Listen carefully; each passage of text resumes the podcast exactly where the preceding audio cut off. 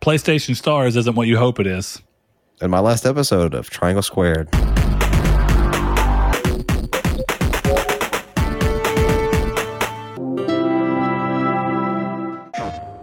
Well, hello and welcome to Triangle Squared, a PlayStation podcast. I'm your host, Brett Beck, and alongside me, as always, is one Saul Bridges. Yes, Mr. Saul Bridges bringing you a lucky episode 270. And alongside me is. Oh God damn it, Chris Figs. It wouldn't At work this without point, it. we've just got to do it. All right, guys. If this is your first time tuning into the show, first of all, welcome.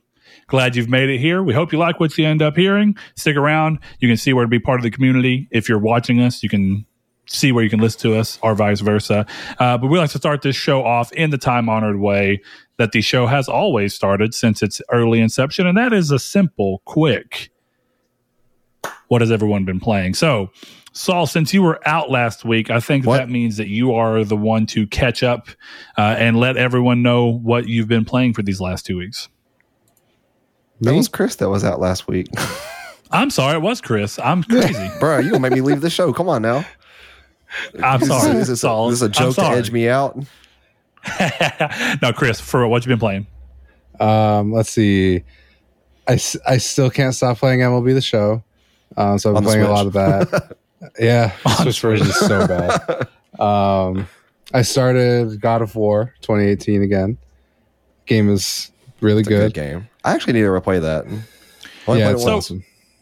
So, Chris, I Yeah. have to ask because Yeah, not long ago, and I kind of even understood your reasoning. You were saying that you didn't want to replay it because we kind of talked about it being like Breaking Bad, where it's like it's good, but you don't want to replay it and find out that it's not that good. Bro, so, what watched drove Breaking you to replaying times. it? Because I swear that I swear, like two weeks ago, you were like, "I'm not going to replay it because it's not going to be that good." You Oh. made it seem like it was time and place, but now you're here again. So is it is it just the hype around Ragnarok or? I mean, yeah, it is the hype around Ragnarok that I was like, yeah, screw it, I'll I'll toss this in. But um, it's always it's one that I really just want to finish. Like I want to get all of the trophies and have that done. But I think it was I don't remember saying that about God of War. I know I've said that about Journey, and but um, I think my biggest Well, issue with God of War was I, the last time I played it was like a year after I beat it, and then I'm like, I'm gonna go back for the collectibles, and then I fell asleep or something and never wanted to do that again. Um, but then yeah, like Ragnarok, all the hype around it, I was like, screw it. And then I'm actually just playing the game. Like I did a new game plus run, and I'm like, oh, this is this is actually awesome. Kratos is dope. Yeah, it's so good. But I kind of get you, you highlight exactly the problem why some people have asked me in the past, like, why do I go ahead and try and get a platinum while I'm playing the game instead of coming back to it? And it's exactly your thing is that if you take a break and then come back to it too soon, you hate having to come back to it because you feel like you're just trying to sludge through to get these platinum or these trophies for the platinum. But if you do it while you're in the spirit of having fun with the game and enjoying the game, then that momentum carries you through to the platinum in an enjoyable way. But you're in that weird position where trying to play the game a year later but go back for trophies, you're better off just waiting like four years when the game isn't as fresh on you and it feels like you're re-experiencing something that like i talked about with uh, saul before we started recording i was talking with his brother about NieR Automata and that feeling of being able to come back to something that you're familiar with and like you know what happens but it's just vague enough in your mind that when the game shows it to you and you're re-experiencing it you're kind of like crap this is actually really good. And like i Mhm. forgot just how good it is. You can only know when you're experiencing it so Right. i'm glad you are i'm probably going to before Yeah, I have ragnarok so I think yeah, I'm I'm gonna. Ragnarok. I still think I'm gonna hold off on the platinum, and then, like I was saying the other night, just get both of them back to back. I like doing that, so I'll probably get like, oh, I need one more Raven, and I have the platinum, and then I'll just do it in November. that's the right move don't do don't have it set up to where like you have the last valkyrie fight Oh God, and then you don't it'll play for a Raven. few months and come back because that's a It's a, It's a rough fight. I saw uh, I saw somebody in uh, some Facebook group the other day say, uh, "I don't think I'm going for this platinum anymore. I fought my first Valkyrie, and this is hard." And I was like, "Well, if you think the first one's hard, you just wait." just hold on.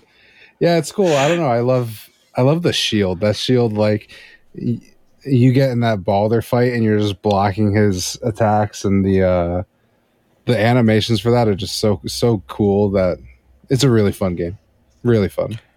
Baldur Yeah, is, in is my cool. opinion, one of Sony's best super or yeah, super villain, but one of Sony's best villains they've ever made. Yeah, I, it's weird because I think they. I've always thought of the way they use Baldur in that game. He makes me think of how Far Cry 3 used uh, Voss, but they don't make the same mistake as Far Cry 3 of killing the most interesting character off three quarters of the way through the game and then forcing you to finish the last quarter of the game with a character that you know nothing about and you have no reason to be scared of. Like Holt in Far Cry 3 is such a bad villain because I don't, I have no reason to fear him. Wait, At Far all. Cry Yeah. Three. What does Voss not be Yeah. the villain or something after a certain point? No, And that- I guess you don't remember. No, I dude, Voss. Voss. I- uh, Far Cry Three. I didn't ever played it. what? I thought you had. Mm-mm. Remember, it gave me motion. Okay, yeah. Oh wow. Well, sorry to break that to you. Voss No, is I don't not, care. I don't not really the bad know. guy the whole way through. Spoilers for a nine-year-old game. No, yeah, I do not care. 10, tw- oh, 10-year-old game. Did A Far Cry 3 come old out in 2012? I but- think you might be right. Yeah, 2012. Oh crap. Great game though, still. Uh, but yeah, Voss is such a strong and interesting villain. And then three quarters of the way through the game, he's just like kind of unceremoniously killed off. And then Holt, who is the person behind him, but you never really for sure knew that or understood that. You never meet him or anything until the end. And then suddenly he's a big bad, and it completely ruins every bit of pacing the game has. God of War, conversely, starts with Baldur, in much in the Mhm. same way that uh, that they start with Voss, and they utilize him throughout the story instead of making you think this is a really interesting character and then pulling him out from under the rug and being like, ah, never mind, you're gonna have to fight Odin, who you've never met and talked about in this game ever. You know, Yeah. so smart. Another move. thing I have to say, Freya, very upset she's a Oh. villain because, oh boy, I love her. Big fan. The voice, dude, the actress for her. Oh yeah. Oh, yeah. All right. All right. yeah. sh- Spend, spend a little bit of time. Go check it out. She's a pretty lady. Uh, I can't. She's an actress, like, a, uh, and I cannot remember what I've seen her in, but she's very pretty. Um, point being, um, it's God of War is a great game. I really I like the shield. Think it's like uh, kind of analogous to the Golden Fleece in the previous God of War games, where you could use it to parry and ricochet um, magic and whatnot back off of. So I'm glad they put that in the game. Um, all right, so God of War, MLB the Show. Anything else? Uh, I've been playing a little bit of Stray now that that's out. Um, Stray Mm. is awesome. There's a dedicated meow button. That's pretty sick. Um, but I haven't gotten too That's all far. I needed to know. Yeah, it's awesome. And then um, I've been slowly grinding some GTA Online. I don't know how much I, I want to get that platinum, but that online's just not good. So I don't know if I'm going to be able to do it. So no Bravely Default this week. I've played a little bit of it, but I haven't used my Switch very much this week. The Switch is one of those things where I like get in bed and I'm like, okay, I'm going to play my Switch, and then I fall asleep. Nice. Okay. Well, I mainly was curious because you seem to be loving that game, and it was going to be interesting if you suddenly were just kind of falling out of love with it, which I've done. I've had games where I'm like, yes, this game's awesome. And then suddenly I'm like, yeah, I'm not playing that anymore. I still love it. Whether I play it ever again is a different different conversation entirely. Fair enough. All right, Saul, what you been playing, dude? I've been playing pretty much primarily two games as well. Uh, Legends of Arceus. I'm still playing through that. I got to Kleavor and beat Kleavor. Um, A little bit of progress. Did Yeah, you see what little I meant about having iframes? Yeah, that was a that's crazy cool boss fight. Um, so I've been playing that. Um, and I started. We kind of started on a whim playing Minecraft again, and um, we started playing that on Saturday night, kind of randomly, and then I played it Sunday, and then yesterday. So we've been playing a fair chunk of it a lot, um, which was really doing the. Minecraft creep in your life where you start playing Minecraft and then suddenly it's all you do for like three and a half weeks? Isn't it weird how that happens longer? with Minecraft? Am I the only It's been a right? long time. but it used to used to, used to every year or two I'd get back into the mood to play Minecraft and I'd play it for like a month straight. It needs to happen with Terraria that way again for us because uh, the game's Mm. just as good, Mm. um, if not better. So you can But, finally get that rainbow slime. Yeah, I need that to complete that. That's I think that's the last platinum. No, it's the pets, and they No, haven't been not. pets. Yep. I don't know why you didn't at least hop on and get those two, and then you would have only had the one. But instead, it was you right got when Destiny Two came upset. out, and you and uh, Corey, not Corey, Cody, Corey's his brother. You and Cody were getting it d- taken care of, uh, and I should have. But um, yeah, kind of been a slow week. I haven't really played uh, other anything other than that. Um, well, that and I always like for like the last I don't know maybe month and a half, maybe one month. I've been I've been playing Master Duel, so I, I sprinkle in Master Duel a couple times a day. Um, so that's always kind of included. I noticed that Andrew plays on his Switch, but it seems like you primarily just play on phone. Yeah, there's no reason to play that game on the Switch unless unless you're unless you have a reason. Like I used to not like I used to not worry about I used to not like playing games on my phone because of battery. Well, a the phone I have has a pretty good battery in it where I don't require that. But b uh, I just I have a battery backup in my uh, like a external battery bank in my office desk, and I just literally just plug my phone in when I need to.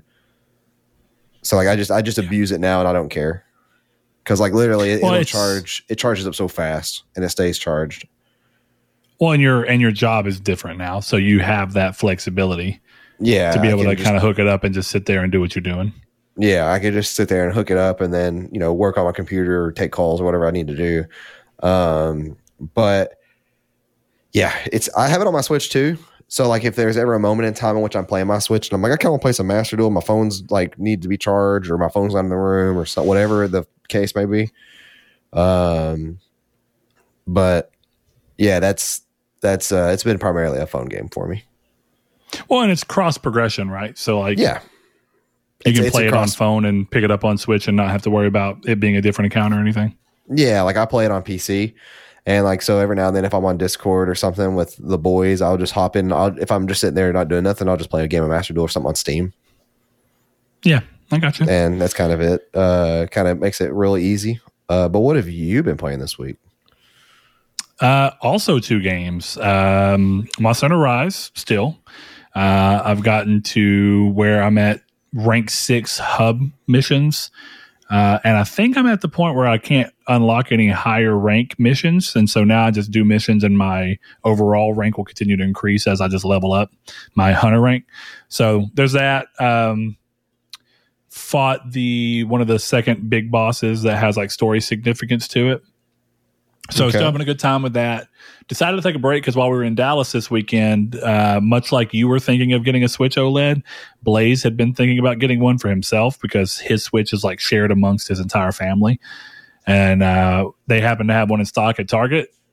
So he grabbed that, and he wanted to grab Monster Hunter, but it's apparently physical. It's out of stock almost everywhere in terms of stores, Oh, wow.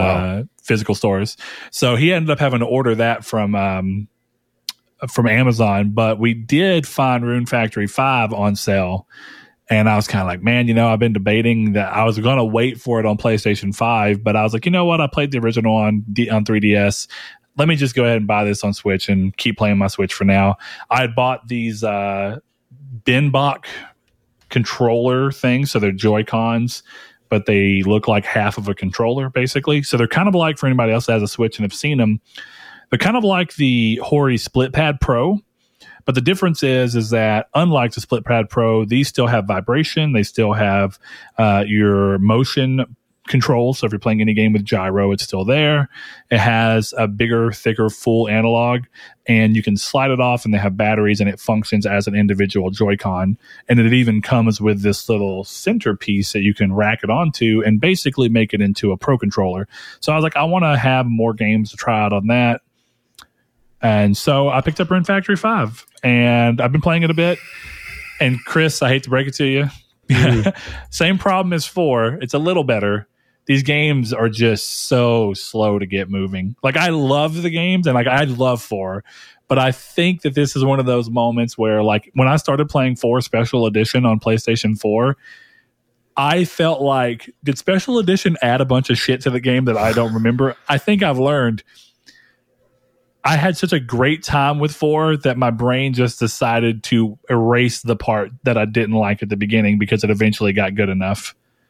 Yeah, that makes sense. So, but this So game is talking. currently taking quite a bit to get going. It's it's again it's better, and they interle- interweave gameplay. Whereas the hardest part of uh, of four special edition is that there's so much text up front, and you're just like, I just want to do something other than listen to this dragon talk to me, you know.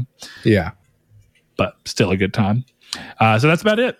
Uh, I intend to play Stray. Came out today, so I will download that and get it going. I do have Monster Hunter World downloaded, so me and you can play, Chris, if you uh, Nice. want to do that. I guess technically you've been playing Monster Hunter World since you've last been on the show. That's true. I have been. So before we move on, I guess that's uh, my last question to you: is how are you liking it? Is it something you see yourself actually continuing to play, or do you feel like it's something that's if you go long enough without playing it, it'll just kind of be like a thought in the wind? I mean, it's definitely it's one of those things where like I kind of just have to if I throw it on, like I'll play it, but I don't I haven't been able to get myself to do like an extended like I'm playing Monster Hunter World today and then it's like 15 hours of my day is just Monster Hunter World. You know what I mean? And I get that sometimes with games. But like Yeah. Monster Hunter World has been like, I'm going to go on this hunt and then I was on Discord with Blake playing it and I was like, I can't find this quest. And I spent like 10 minutes running around and I'm like, okay. And then I went and played Batman Arkham Asylum. so I guess I played Batman I- Arkham Asylum too. I did see that you downloaded those. Yeah, Yeah. Good games. the man of many games. It never stops for me. It's my ADHD is bad. I can tell. I think you know there's something to be said about game design to where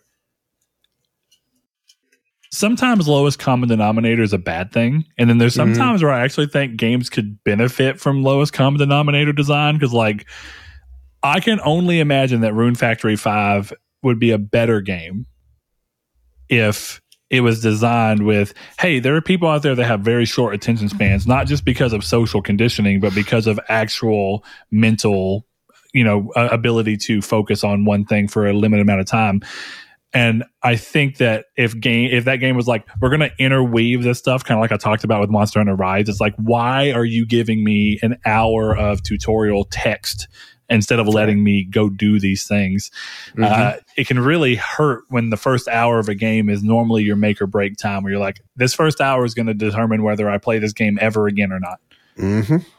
yep. and i guess at that point they've already got your money Yeah, but they don't give a ideally i would me. think that everyone who made the game would want you to play what they spent so much time making not just buy it. The company is just like he bought it. I don't give a shit if he plays it or not. But you know that's the difference between the uh the artist and the uh person who decides to profit off of the art. Uh, but yeah i guess we're gonna move along. Um into the community stake so the community stake last week uh that kind of came and became the main topic actually came from one of my longtime friends and longtime listener of the show cody mcginnis he said Microsoft and a handful of other publishers have thrown around the quadruple A game slash studio moniker.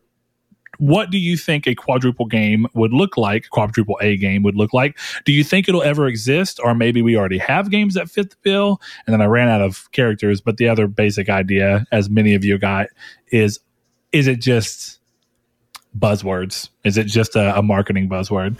Uh, Yes. And we got some answers over there on the Discord. We got one from our longtime patron, Mr. Rude Cold. Hope you're doing well, man. He says, For me, it's about the overall production and quality of the game. I would have included having a high budget too, but Halo Infinite had an enormous budget, and that is definitely not quadruple A. The closest game I would say to quadruple A, based around the standard that he gave, is The Last of Us 2 and Red Dead Redemption 2. They both have a level of shine that is basically unmatched in the industry. And, you know, it's funny for all of the controversy surrounding The Last of Us 2, it is probably the game I see brought up the most in terms of sheer production value. Red Dead 2 being Mhm. very closely followed. They are top class games that other games in their respective types of genres do not have that level of production value. Whether the games themselves are good or not is completely up in the air. Uh, when talking specifically production value. Well, no, that's not even you. That's actually The Last of Us 2 being a very controversial game and very split fan base as to whether or not they enjoy it or not.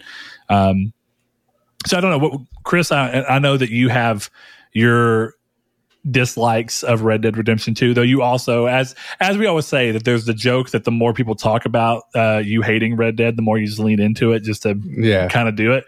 But like really thinking about it, I know you've even mentioned that there's things about Red Dead 2 that you like, and I know there's things about The Last of Us 2 you like, despite the fact that much like I, me and you've discussed on our um um uh, Spoiler damn, what are those things called, Chris? Yeah, spoiler chats. Thank you.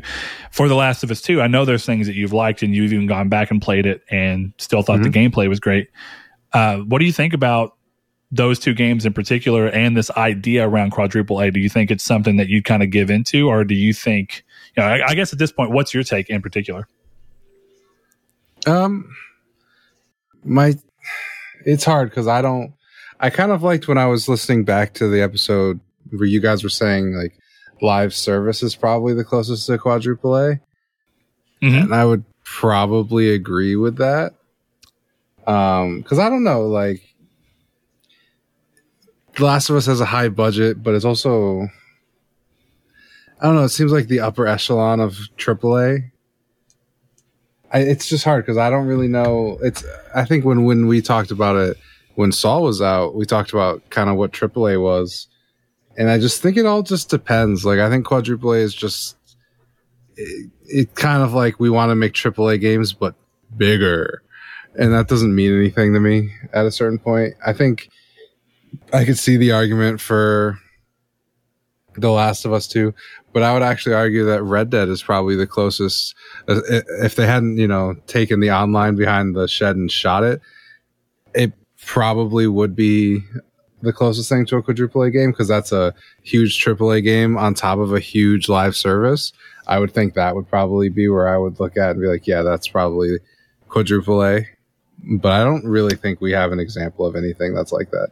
Maybe GTA 5 because it's exactly what I'm talking about. But Well, it's funny too because you were just talking about how the online's not good, but Right. you're right in the sense of one is a high at the time top of the spectrum triple A typical game, you know, linear story, whatever you want to call it, story driven, linear, big high production values. But then the flip side of that is an ongoing, continually growing and changing and very much budget being thrown back into it online sphere. So I think that's a reasonable answer. that's what I mean more than GTA Online being good or bad doesn't really matter. GTA Online is still going, Mhm. you know? So that's where I a decade at later almost because GTA 5 is GTA probably, was 2013, right? yes. Yep. I want to say it was right before or right around the time that the PS4 and 360 or the Xbox One launched. It was very close. Yeah. I believe it's like right there. Yeah, like September or something before the November. I remember it. Uh, so I know that much. But That's fine. I think, kind of in the spirit of what you're saying, I'm going to pull one from uh, Donovan, September my buddy. 17th. September. Look at that. Uh, he says, and I think this is kind of in line with what you're saying, Chris. He says, why add an A? We should just readjust what AAA and quad and games are. The label AAA gets slapped on way too many games now. The classic metrics are the size of the studio, game budget, and quote high profile status end quote. Uh, every one of those are all on the grander scale than ever. We need more clear definitions to be set. We don't need a precedent of adding more arbitrary letters to a recognizable naming structure. And as much as we postulated on what it may be last week, I actually think this is in line with what I think is actually the best way to look at it. I don't know. I, I think that no matter what, because double A and, and triple A have been around and are and so incredibly recognizable for so long that anytime that you try and add a letter to that, it's going to feel arbitrary. Yeah. And the only time that you might be able to pull it off is if you do something so revolutionary to gaming that you can't define it. And the reality is is I can't think of the last game that was that revolutionary to gaming. And they clearly didn't do it then. So trying to do it now when we're clearly not hitting that mark just feels like buzzword marketing appeal, trying to get into the heads of the people who are very deep into this idea of console wars so that they can be like, or even status of games in general. And so they can throw, well, this, my, my quadruple aims game, my quadruple A game is better than your triple A game. That's kind of what it feels like, you know? Mm-hmm. Um, but Saul, what are your thoughts? I mean, clearly uh, you've played both of those two games, or you haven't actually. You haven't played The Last of Us two, but you've Mm-mm. seen it. You know things about it, and you've played some Red Dead. Uh, what are your thoughts on that? Uh, you know, that's actually not a bad point. That if Red Dead's online was really successful, that's probably what I would actually consider the first quadruple A game if it wasn't The Last of Us two. Um, yeah. Well, The Last of Us two might have actually gotten there if it launched um, what's called if it launched uh, factions, the new factions alongside it. Clearly, it didn't. Well, and see, I think Donovan has a good point of like, why not just readjust what AAA and AA mean? Which we've always point. done, right? Yeah, it's always been like a user, not a user, but like an industry standard word. Yeah, it would just take. and he's right, resetting it.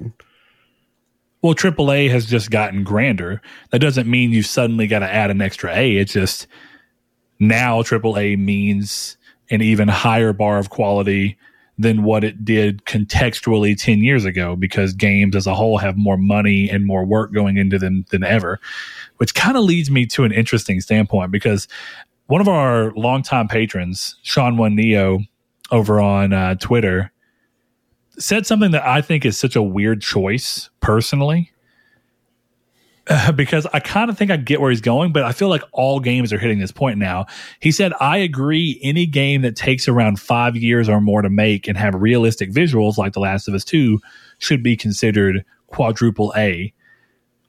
And then he also mirrors that with he wants to repeat that not every game has to be made to that level to be considered good. But hmm. I feel like the problem right now is that almost every AAA game shy of like Call of Duty seems to be taking f- upwards of five years to make. We saw five years b- between Horizon Zero Dawn and Horizon Forbidden West. Uh, we're seeing four years between God of War 2018 and it'd be like four and a half by the time it launches, but uh, between that and Ragnarok, where you saw a, a very long period. Uh, I think Elden Ring was probably in development for three to four years, right? So and that's not even 2017. A, yeah, so about three years. Yeah, maybe longer. There's no there's uh, no real time. There's no real way to know. I don't know if they, well, they have multiple teams, so yeah, yeah.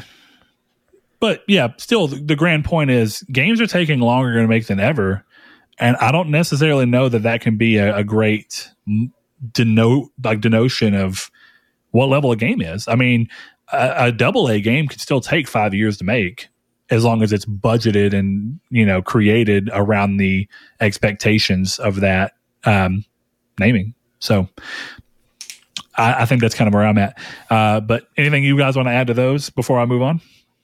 I mean, Hollow Knight came out in 2017. What's that? I said Hollow Knight came out in 2017. Silksong's not even Hollow Knight. Yeah. Oh yeah, yeah. Wow. And, Hollow, and, and that's an indie game. Exactly. Made by two people. Yeah. Maybe so, more I mean, now, probably, but makes sense yeah. why it hasn't come out yet, but still hasn't come out. So proving your point. Yeah. Uh, well, uh, Chris, I know you've got it open. You want to grab the uh, one from Facebook? Sure. It is Cody McGinnis, who I believe is the one who sent this question in.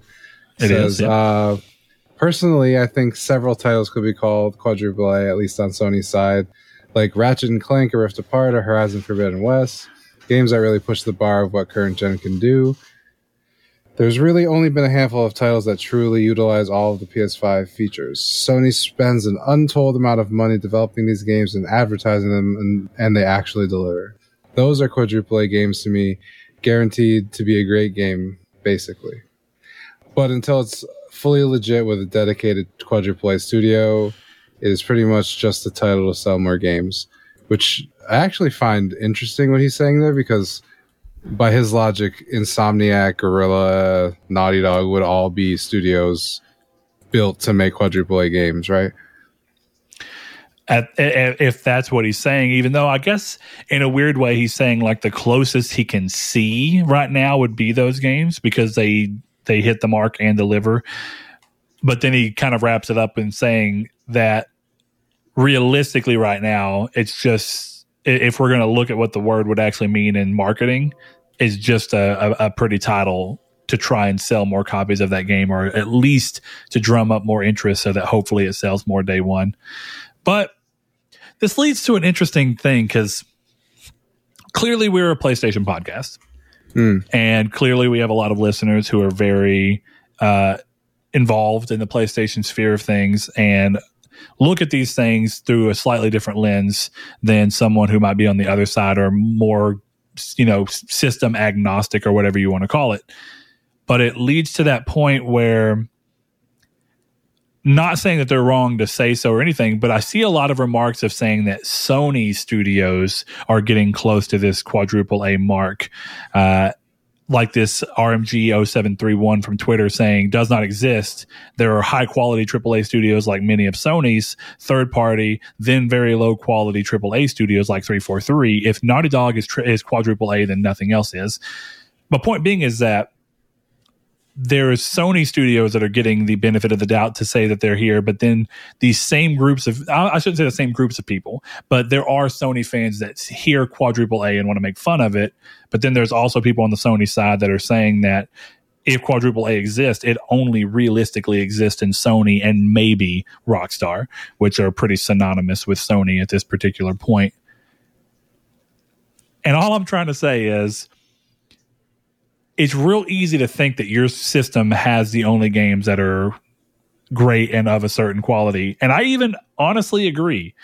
But I hope that anybody who sent in these types of opinions is not defaulting to them simply because it's what they've played and they don't honestly know what's on the other side of the aisle. The opinion in of itself is fine, but I hope you're not dunking on Halo Infinite to this specific degree without playing Halo Infinite enough to see what you think of it since it is the competition's big triple A game. And how does Halo Infinite compare to The Last of Us? And since The Last of Us 2 doesn't have multiplayer, you compare the single player to that. And do I ultimately agree that The Last of Us 2 is in every way, shape, and form a way better game than Halo Infinite? Yes, I do. That's an opinion still. But I all I'm saying hmm. is take the time if you have the means to do so to expand out occasionally if you have the ability and means to do so most of the time it's monetarily. And don't just assume that playstation is the only one hitting these highs because you like playstation. That's just to take a moment and sure but playstation is the only one hitting these highs. Exactly. Like i said i don't disagree like with the with the thing. I just I just hope that you're reaching this point because then, uh, you spent time using Halo really Infinite looking into the example is not you. Is, I would have I would have even said Gears of War three before I said Halo Infinite, bro. Well, like, Gears of War five.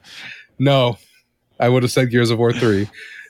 Uh, well, okay. See, which leads to the biggest problem, right? Sony's also in a position of being. Well, here's the weird thing because people are fans typically of console brands more so than they tend to be uh, fans of publishers, even though the console brands are still publishers. I feel like first party games get viewed at in a very different prism than third party games, even though third party games like, dude, Red Dead Redemption 2 is a higher quality game than most first party games across the board. It just is from a sure. production standpoint and all sorts of things. Now, whether or not it's as good of a game is entirely up to what your tastes are. But it's rare that games get treated in that way and more so we seem to look at the ones that are exclusive or have some air of exclusivity to them. Um, and again is it true? Most likely. I still can't say that i've played every game but the question that comes down to is poor microsoft hasn't even released a title besides halo infinite that is a aaa title for us to compare to the sony side So it's it's a weird conversation to have right now. The only thing I can say is that the only one of the two publishers so far that have advertised a triple a quadruple A studio is Microsoft for the initiative, and they had to get Crystal Dynamics to make that game. So it is objectively funny. It is. I agree with that. And you know, there's all these arguments about whether or not Microsoft intended to put quadruple A. And did. I It personally, wasn't there's no way intended for the didn't. public to see. Yeah. Well, because it's the same thing, right? Even if it's not marketing buzzwords for for the game to sell, it's or at least as a product, it's it's marketing buzzwords to sell to developers. Hey, we're going to try and get the highest talent we can by saying that our studio is not just triple A, it's quadruple A. So come be a part of this team, so you can be part of this monumental time in history where we make the first quadruple A game. Clearly, it didn't work because the initiative didn't wasn't able to get propped up enough to develop the game on their own. So yeah, it's true.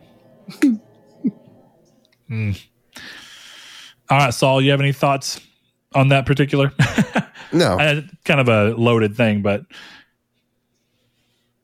no, not really. all right. So that leads us into the news. The So thank you to everyone. Uh, we didn't get every single response, uh, but for everyone who did, thank you so much. If you want to be part of the community's take, remember that that is the time period of the show where we look back at the previous episode's main topic and we reach out to you guys and we get a feel for what you thought on the topic, what your opinions are, so that you can change our opinions or we can go more in depth on certain aspects that you wanted to hear about. Uh, it just acts as a chance for you guys to kind of push back and give your thoughts and for us to learn from them. So, head over to Twitter if you want to be part of that. That's at Triangle SQRD. You can find us on Facebook as well. There's a group, Triangle Squared, a PlayStation podcast. Ask to be entered in there, and I'll gladly let you in. Or you can go to the Discord, which is linked down in the description below.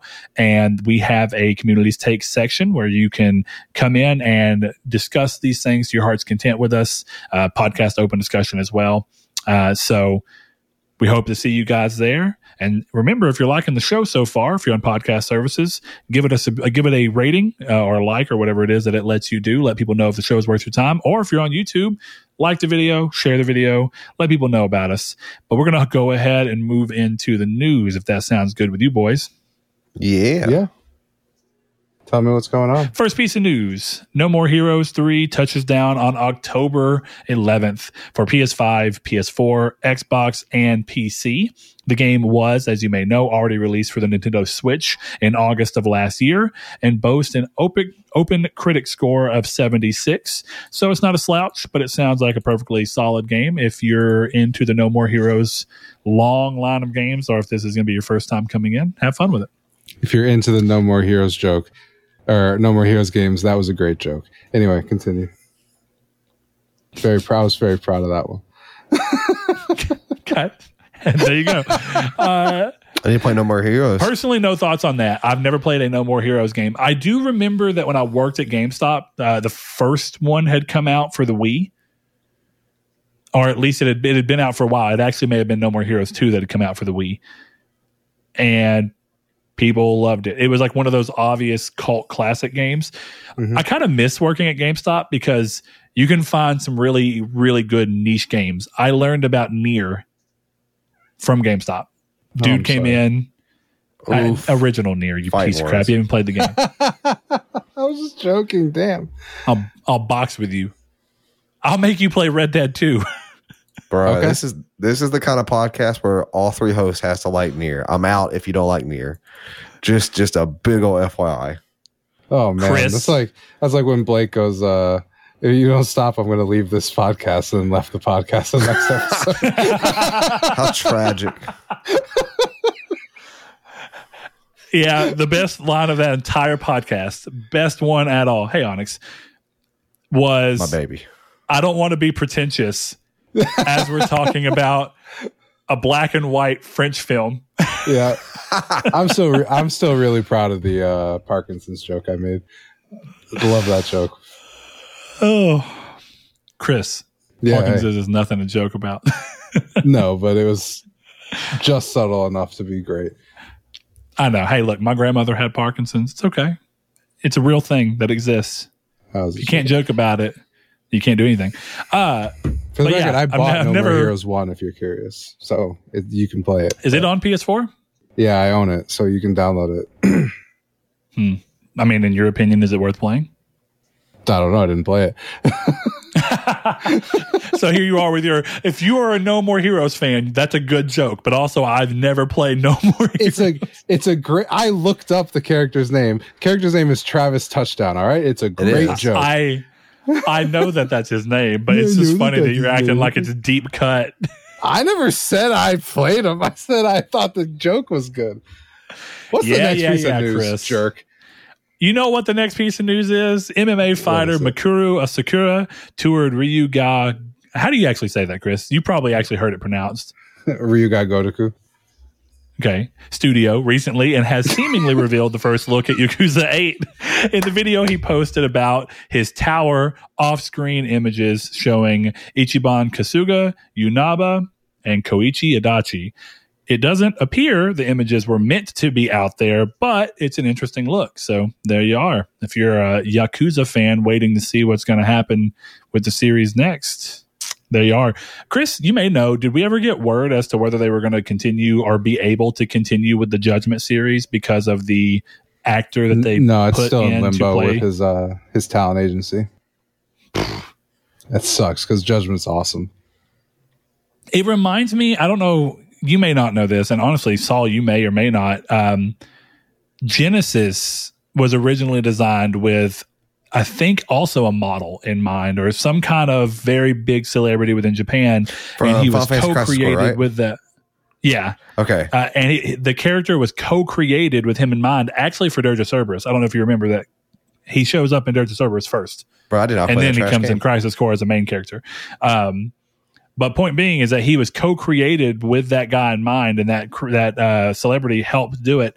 And there were people that thought that that might have been one of the reasons that Crisis Core wasn't being remade, is because they thought there was a similar talent agency stuff going on where they couldn't use his likeness or whatever it be. Um, then, of course, you know the classic other one that people thought it was the ending song for the uh, end of the game. That was the issue, but was yeah. that the actual It's- issue? it's or has it never been released? What was the actual issue? they haven't said anything. I guess we'll learn whenever we play the Crisis Core remaster as to whether the song. We know that Genesis doesn't seem to be the issue, but we'll see if the original ending song is in the new ending or not. Licensed music is also, if I'm not mistaken, I think it's also the reason that they couldn't do Birth by Sleep digital on PSP initially because they didn't get a license that allowed them to sell the game digitally. Weird. It was a license strictly for physical media, so it was really weird. I just remember that the PSP Go had come out, and they're and like Sony was showing the PSP Go, and then also being like, "Here's great PSP games coming out," and here goes Birth by Sleep, a game that you literally cannot play on their brand new system. Yeah, that was. I wanted a PSP Go so bad, but that was honestly a breaking point. To be fair, They're such a cool system too, but the you know the great thing is is that the the PSP Go is incredibly easy to uh to mod, so you can play the game on there anyway. It's not the way Sony wanted you to. Um, but yeah, it's real interesting how that stuff goes on. It kind of reminds me like Sony has a weird tendency of releasing products that don't work with their other products or other things. Like I always thought it was weird that you come out with the PS4 Pro and you say, and even your PS4, you're like, hey, we're going to add HDR with an update to PS4, and here goes the um, PlayStation VR. But the first model is not going to have HDR pass through, even though the other primary tech that we're talking about in the same unveiling is HDR. Stupid. How does that even make sense? But it's all where where we are. Um, Saul, you ever played any Yakuza games? no, I have. I got zero when it was on PS Plus. Actually, I got zero, Hmm. one, and three. Maybe is there on PS Plus games? I got all the ones that were PS Kiwami Plus. was definitely. Kiwami. Was I think it was Kiwami too. zero. Yeah, and zero as well, right? Yes. If not, I know I bought zero originally. Uh, the red case greatest hits uh, Mhm. during some Black Friday for like ten dollars. Tried playing it, never got very far. Uh, Incredible anyway, series. Incredible. I really liked Kiwami, and I really wanted to like zero because I was trying to carry that momentum, and it just didn't work. I may come back to it one of these days. Sounds like I need You to. Uh, next piece of news, though, Sony has been moving into the esports space aggressively recently with its purchase of Evo back in March of 2018. As you may remember, its announcement of the INZONE product line targeting PC players, and now SIE has purchased esports technology platform Repeat.gg. I have to assume that the GG stands for good game, and they're just trying to. I, I don't No idea. That's just what it's called. Uh, the platform is designed so that players of any skill level can take part in free and paid entry tournaments for Warzone, Fortnite, League of Legends, etc. So basically, all of these very big esports design games. So while Sony is making moves into the esports space on PC, it'll be interesting to see how they can leverage these into one of their supposed 10 live service games currently in development. And also, what's going to happen with these things on the actual console side um because if, if i remember right chris i never used the feature because it's not much to my speed and you may not have either because i know you play apex but i don't think you play anything else i'm pretty sure playstation 4 had a tournament feature where you could set up tournament brackets for games at the system level for like os no right idea. Couldn't tell you. That sounds like something they did and killed like communities. they definitely did kill it uh hold on ps4 We had a community. tournament brackets. Oh yes, we did have its community. It's gone now. Uh, let's see. I wonder if I can find it. That's Guilty Gear. That's probably not. Hold on. Uh, man, I can't remember what it was called though. Someone's gonna have to tell me if I was right. It's one of those features that like I never needed to use, so I just never thought of it. I, I, I don't even know how to like how to word it to figure out what it. I don't know. It's fine, I Yes. suppose, but Answer Click into the Events app on the PlayStation 4 Content Launcher and select the Teams icon at the bottom. Then click Create Team. You will be able to customize your team and invite friends to join. On the Team Tournaments page, you can join and create teams to play in tournaments with. Wow, that was a mouthful. Phew. All right. I don't know what you Googled, but good job, Chris. but basically, th- this kind of speaks to that thing that a lot of companies do. It's not just Sony, Google, clearly, Microsoft. People have ideas, they throw all their weight into them, and then they completely divest themselves of them. But it's more weird to me that Sony goes all in on this on PS4, does all this stuff, then backs out and deletes it from functionality on PS4, as far as I can tell. I might be wrong on that one. Is Team still able? Is it still around as far as it was acting like? No, it doesn't. It doesn't say. Well, either way, if that was the case and now Sony's buying all this stuff, it kind of leads you to wonder like if they've been thinking this, if they bought Evo back in 2018, why would the PlayStation 5 not be made out of the box with an OS feature for tournaments and for esports so that these the system is made from the ground up to go hand in hand with these things that they've purchased? It's so weird. I just I don't know how else to say it. Uh, it's like why are you spending money on things that you don't intend to incorporate? Esports is all about gaming. You have a gaming platform. Why is it not tied into your gaming platform inherently? You can Because it doesn't argue why it wasn't tied into PS4. Why would it not be on PS5? Why would you not be wanting to make the PS5 the de facto esports console? Well, the PS5 is the de facto esports console because they own Evo. I mean, yes, but And then this is all- Evo is not all of esports, is it? And I might be wrong because I don't follow esports. I and mean, if it is, then Evo's a completely throw one thing out of the way. but I know it's big. I mean, I think Evo is strictly fighting, right? It's fighting game esports. yeah, but I don't think that this. uh I don't think that this is a feature that needed to be built into the console because there are apps like this one that they just bought that do this already, and it's probably a lot easier to get this all set up on a computer or on a phone than it is to let's see what what was it that I said? Go to the teams icon, then create a team, then go to the t- then customize your team and invite your fr- like that seems like a lot when instead they can make an app or make something on a computer side that can organize it rather than trying to do that on the console. The console is just to play the games, and then you can do this on your phone. That kind Maybe I get your point in saying that it seems like it's easier, but from what it just sounds like, you're just going to do all those same things on a phone. So I guess your argument in the long run is that it's easier and more intuitive, intuitive to do those things on a phone as opposed to trying to do them on a console. I mean, in, in a microcosm, it's easier to go through your vault on your phone than it is in Destiny 2. I mean, you're not wrong. So I think setting up a tournament is easier on a computer, on a phone, than it would be system level, assuming that the connectivity is there. That okay, hey, log into your PSN, connect your connect your PlayStation, done, boom, over with, like it does with the other apps. I think that that makes more I mean, sense. to if me that is if that is where they're going with this, then that's fair. But even then, I just still feel like wouldn't you have wanted to have one of these ready for launch of PlayStation 5 and market that alongside the system?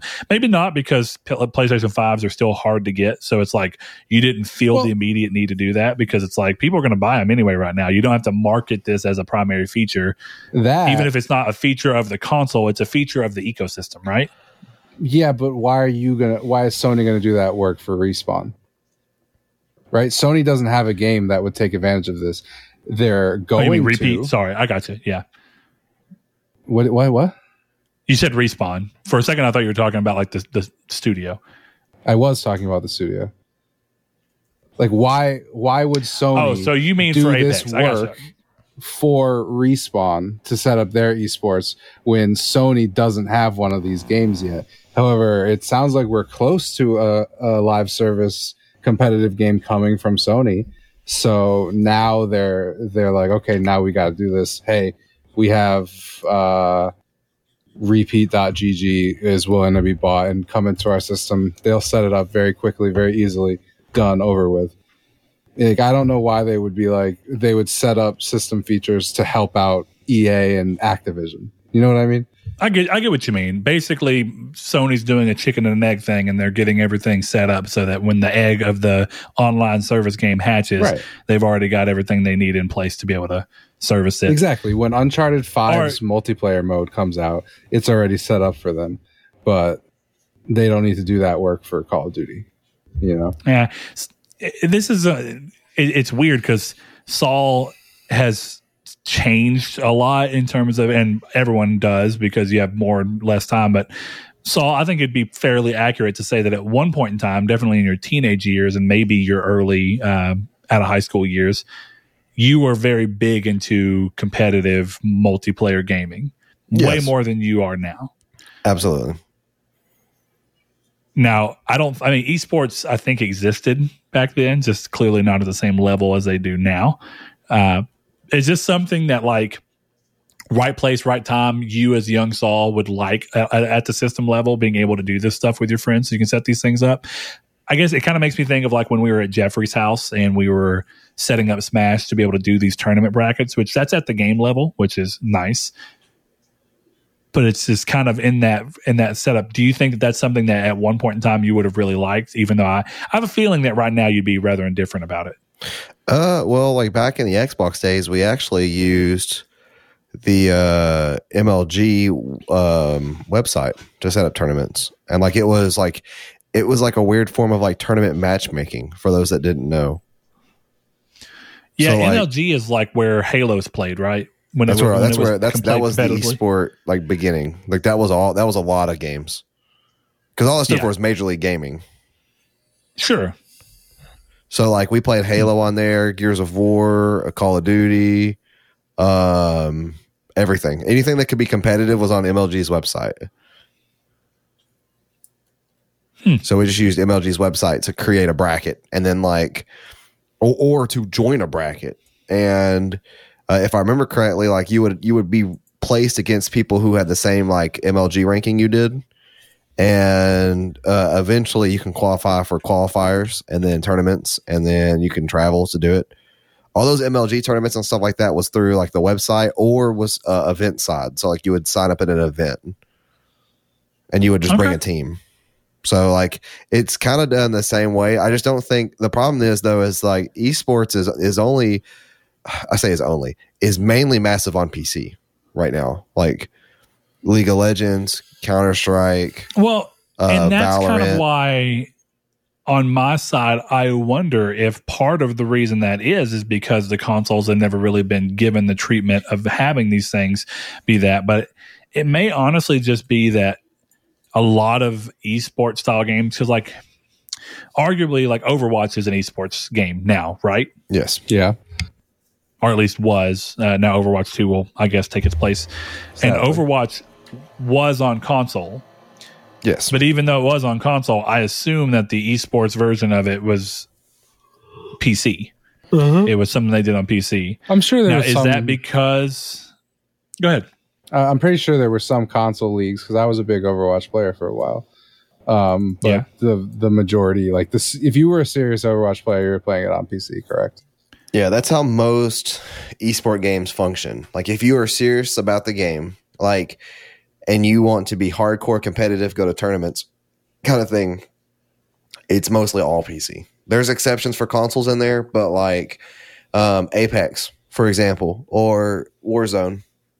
And even though that these are crossplay things, most people it's like once you once you get used to like the mouse and the keyboard culture, I should say, like it's kind of all done through that culture. Like it's it's Well, and- and that kind of culture that's upholding yeah. it. You kind of lead me to what I've as I've been listening because this is uh so far out of my typical purview. I haven't really thought of it until now, but in the grand scheme of talking about people that are being hyper competitive, when you're wanting a play to play a game at that level, you're typically so to that point that you're going to eschew controllers completely, which means that you go towards keyboard and mouse. And even though con- uh, consoles support keyboard and mouse now, it's still more ingrained in the PC. Yeah. And then you you you keep going. Well, okay, I'm going this competitive. Well, now instead of stopping at just wanting to make sure I'm using mouse and keyboard for the absolute best, you know, hand eye whatever, then you get into the people that go, well, I want a PC as well because I can drop the resolution down to 720p and bump my whatever it be. I can drop it down to 720 or 1080 and bump my frames per second up to 144 or 160 or 240 so I can get that extra edge over my competition. And I think when you start working at that thing, I think it's really it's like you said, it's a culture thing. Consoles have never been made for cutting edge co- competition, so it's not really. It maybe it's just more that the competition, the nature of that competition, yeah. doesn't thrive on consoles because the PC is the space for that to happen. So Yeah, I mean, that's it's. I, I I don't know. It's hard to explain, but it's like that's kind of the culture around a lot of competitive PC gaming. So like it kind of like eStore esports didn't start with consoles, but like it blew up on consoles, in my opinion. Like Gears of War, Call of Duty, Halo. And that kind of gave Counter Strike the resurgence that it needed. And then League of Legends came out. And then, you know, you eventually got to where you are now, like with Valorant and Apex and Warzone. And uh, Master Duel is a weird esport. Um, you have a lot of yeah, and if you notice, like it's weird. I would say like eighty percent of famous Twitch streamers are only PC players. Like they play on other consoles, but like they are primarily playing on PC. The games that they're playing. yeah, yeah. I can see that. All right. Well, then moving along, Chris. I know you bounced out for a second. Are you good on your side? Yeah. Just so I know. Okay, cool. looks- seems like All I'm moving along.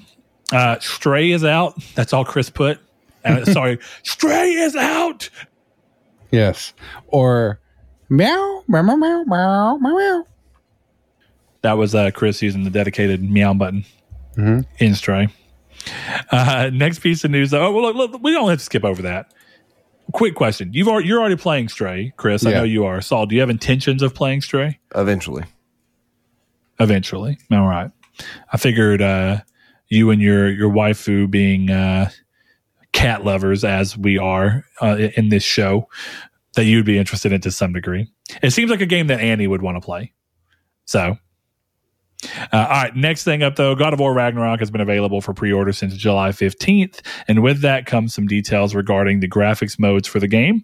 The options are the usual fare for Sony titles, so of course you have 4K slash 30 frames per second mode and a dynamic resolution mode that outputs at 4K. This also comes with the revelation that players will have to pay a $10 upgrade from the PS4 version to access the PS5 version, as we knew from Jim Ryan saying that uh, Horizon would be the last game they honored that on because it was the only one that they announced that way. So sadly, Jim Ryan didn't accidentally include God of War when talking about free upgrades like he did Horizon. Uh, so it would not appear that Sony will reverse course this time cross gen stuff is so weird right now. I don't even know how to approach that topic. It is a weird, yeah. It is.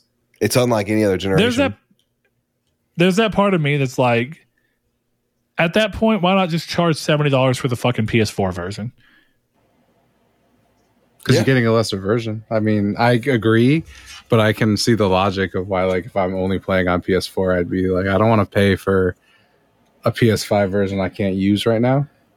But arguably, and this is arguably, because this really comes down to you hear this argument a lot, but not all of us being deep in how the industry works do we have a full understanding. But arguably, you're paying seventy dollars for a PC ver- or for a PS5 version that's not even as good as a PS5 only version would have actually been if the game was made with PS5 only in mind. From oh, I agree. Get go. So if you have that mindset, then I'm already paying ten dollars more for something that's not as good as it would have been had it been a strictly PS5 game. I don't disagree with you. I just don't have any answer, and I I don't know. Damn you, Jim Ryan! We demand answers. yeah, I don't know. It's a weird one, but I personally it doesn't impact me. So it's it's one of those things where like I have an opinion on it, but it's hard to have an opinion so strong that I would do anything about it. You, you know what I'm thinking about, Brett? You bought it too does the collection edition come with the PS5 version or the PS4 version? Both. Okay, I, I didn't. It, I didn't even think comes, to check until right now. It comes with the digital deluxe version or whatever that includes PS4 and PS5. Gotcha. Okay, cool. It may not be the digital deluxe. Don't follow my exact wording on that, but the same thing happened with the Horizon uh, Collector's Edition. It was a code for the version that you could buy that includes the PS4 and PS5 version, so you can play it on both systems. Cool. So have that that information as you will. Um, have it. No, God of War Ragnarok looks awesome. I am a little disappointed that this seems it's in line with what I would have expected, but at the same time, just to clarify for anybody, dynamic resolution mode that outputs at 4K seems to be an unlocked frame rate, kind of like we saw with God of War 2018 on PS4 Pro, where if you played with dynamic resolution instead of the 1800p, um, 30 frames per second that they had locked or whatever it was, it may have been 1400p. Um, so it sounds like you're not guaranteed a exact 60 like a lot of other PlayStation games have done, like a performance mode on Horizon uh, or performance mode on uh, Ratchet or Spider Man are pretty much any other PlayStation 5 game. Um, the um, Demon's Souls remake comes to mind as well. And I'm definitely going to be playing in whatever mode is going to get me the best frame rate as long as it's consistent. Because I don't know if either of y'all did. Uh, they ended up adding a frame rate lock later to it. But did either of you play Infamous Second Son at launch? No. Well, I did, but I don't remember my experience.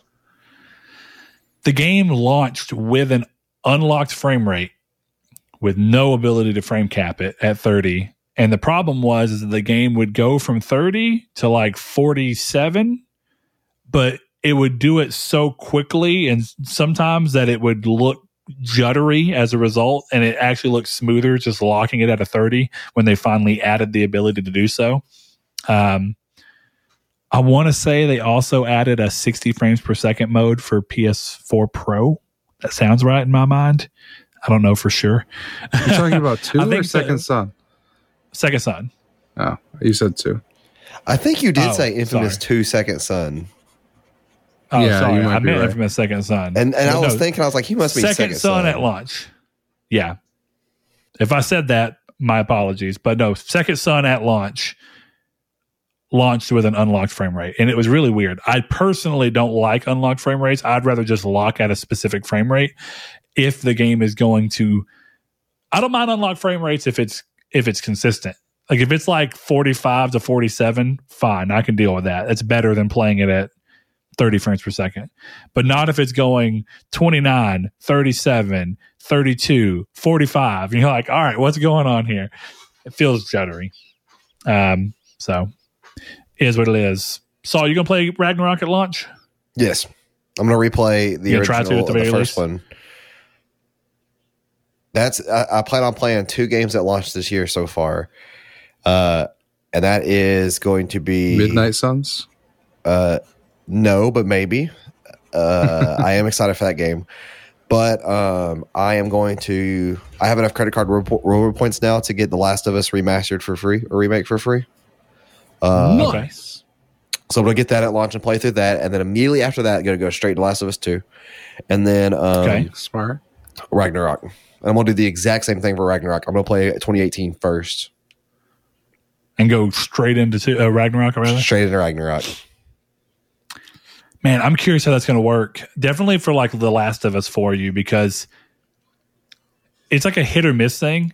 The Last of Us 2 is such a long game that coming off of The Last of Us 1 right before it, definitely if they make it play exactly like The Last of Us 2 does, I wonder if that has the potential of giving you gameplay fatigue. Kind of like remember when you were playing Uncharted, the collection, and you went through one and two, and by the time you hit three, you were Yeah, just at that gameplay I got through two games though. Yeah, but the difference is is that that's two games that are each roughly 12 hours, like 12 to 14 maybe hours. The Last of Us 1 is like a 15 hour game and The Last of Us 2 is like a 40 hour game. Yeah. Well, um, my And then God of War is like a 30 something hour game and you're going to be going immediately into another 30 hour game. I'm just curious. I, I mean, I hope not, but I am curious as to if you'll go through it with God of War after, um, because yeah, God, God of War is after The Last of Us. So I'll, I'm curious if your The Last of Us experience will lock you into that idea, idea, or if it'll kind of deter you from it at all. my current expectations is that right now, um, I am going to since I have not played The Last of Us two, but I kind of got spoiled on what happens in it, uh, and that kind of tainted, of course, like those context, uh, those spoilers out of context, they're going to taint how you feel about the game. Uh, so, um, I'm going to play through The Last of Us one remake and then I am going to um, I am going to use that as an advantage to play through The Last of Us two, and I might be doing something that is going to be um, maybe an unpopular opinion, but I will for sure be playing through um, uh, The Last of Us two, and I will be rating it based on how it is directly after The Last of Us one remake. If that makes sense. That'll be interesting. Yeah. Because The Last of Us remake will have a little bit of modern sensibilities baked into a game that is going to be designed as it were a 2013 game, as it was. And you're going to be going into a game that was designed as a 2020 game. It's going to be really interesting to see.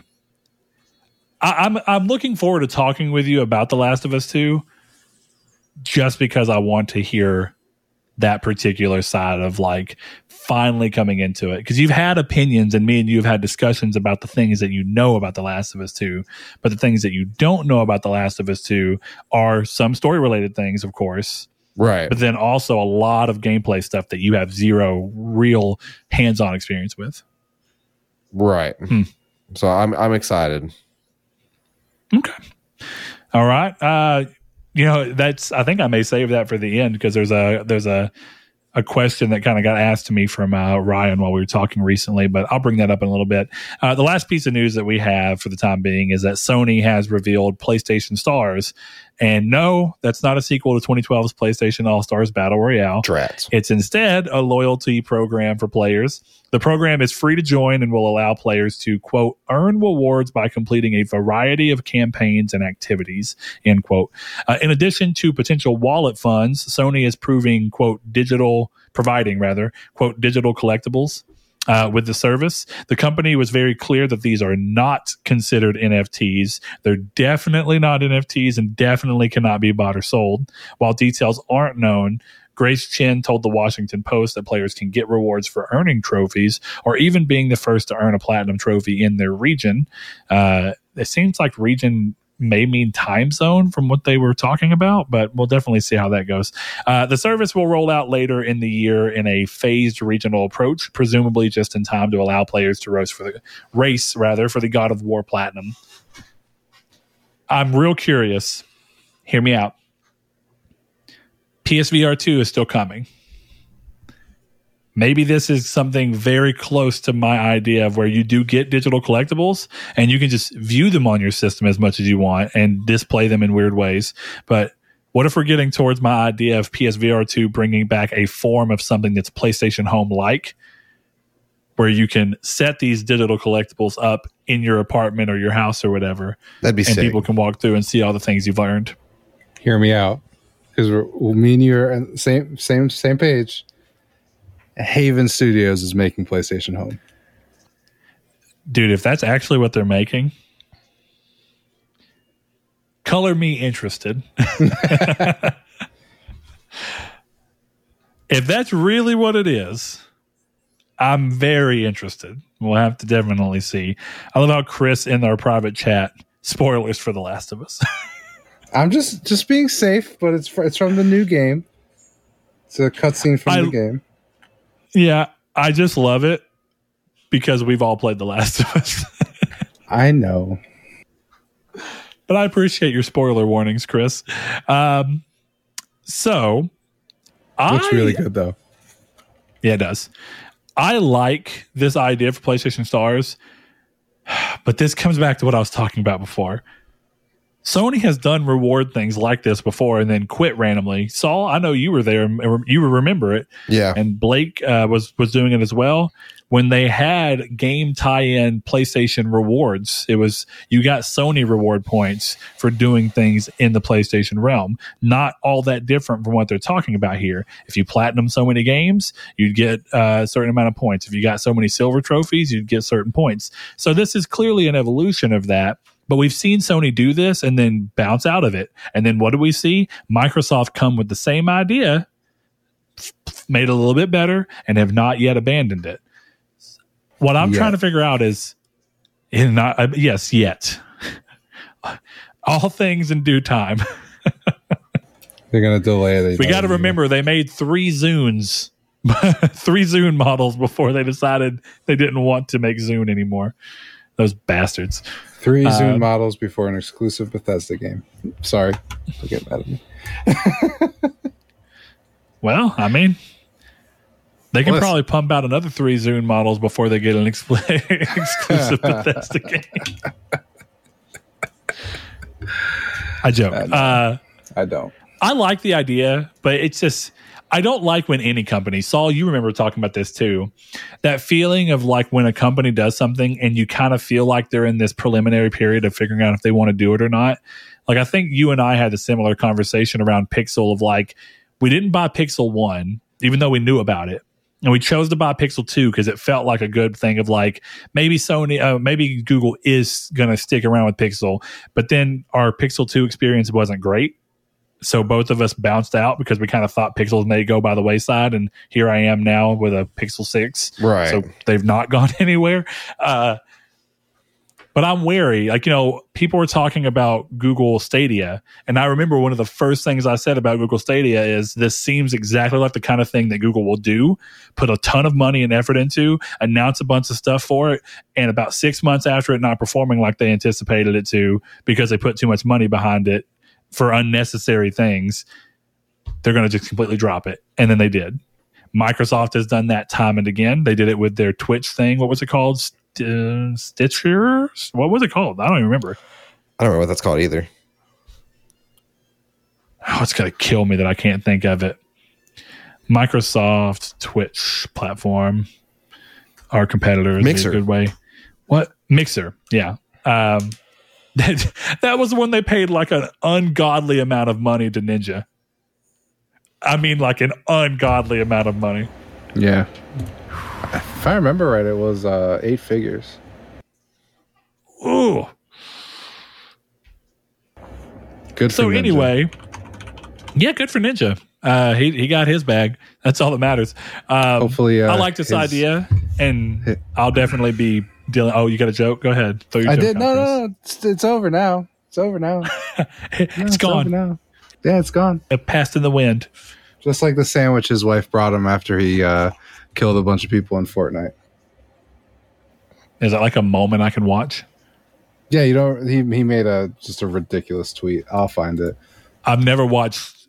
I've never watched Ninja do anything. I don't. I don't. wa- I don't understand people uh, who watch that shit. So I don't get it. He seems like a nice enough dude. I just don't get why I would want to spend my day watching him. I guess that's what I don't understand. Here was his tweet. I am in the middle of carrying a League of Legends game, about to close it out, and my braless wife brings me a sandwich, in parentheses, not asked for, with chips as I get a double kill bot lane. So, how's your day going? I don't know what any of those words mean, but That, I mean, me either. But at the same time, sounds like the guy's got it made. I mean, I'd I- love my wife listen. to bring me a, a sandwich topless. That sounds like a good time. I don't care Yeah. what I'm doing. you ain't wrong. My, I would have the same energy if all that happened was my wife brought me a sandwich topless. I didn't. I don't have to be like carrying a game of League. I'm fine. Shit, take it back from there. My wife brought me a bowl of spaghetti. I'm having a good time. I didn't even have to do anything. There you That's, go. that's nice shit. Look at you. You Shout out to my spaghetti wife. and some parm cheese. I Shout out did. And she knows, dude, I drown my spaghetti in Parmesan. It's, I noticed I was watching you eat it. I was actually, I thought it was interesting because I know you've never watched me eat spaghetti because, I mean, why would you? But you don't live anywhere around here. but I was like, neither of them have mentioned the amount of times that I have poured a, a copious amount of cheese into the Hey, spaghetti, I don't- mixed it up. I don't food shame. If you want to eat cheap pasta with your cheese, that's fine. Honestly, it's why I do it. I don't do that much cheese at like a, a nice restaurant. So pasta is a vessel for cheese for you. Cheese and ketchup are probably my primary diet, you know? Really? and then the other the other food is just whatever the vehicle to get those things into my body are. I I I always put ketchup on my plate, but I don't ever eat it. I don't know why. Dude, when I eat chicken tenders, you should see the amount of ketchup I use. It is insane. You gotta use barbecue sauce for that. Uh, that's that's a hard you- disagree. Or buffalo. See, I anything don't like barbecue sauce. I'm not a barbecue sauce guy. Yeah, you should see the amount of ketchup I use. It's it's it's me, like, some sweet genuinely chili. insane. I use probably like a quarter of a bottle. That's unhealthy and disgusting. I love And I- ketchup, man. I will have I, will throw I- hands with it. Now, of course, I'm talking about like four or five big chicken strips, but point being, I use a lot of ketchup. I kind of feel like after what you said, if I was Saul, I would quit the show. I mean, I can make it worse. I don't even want to know how. as Saul can so. attest, as Saul can attest, we had a big cookout, and I don't buy mustard or mayonnaise because I don't use them in the house at all. So we had burgers and hot dogs and brisket and all these different things. And if it wouldn't have been for work giving us some of that barbecue sauce, that is admittedly good barbecue sauce, Really good we wouldn't have even had barbecue sauce for the brisket because I don't buy those things because I don't typically eat them. If you're having a barbecue, how did you not prepare the condiments? I'm not going to buy an entire bottle of mayonnaise or entire, you know, what I mean, a, a jar of mayonnaise or a bottle of mustard that I will not eat after that day.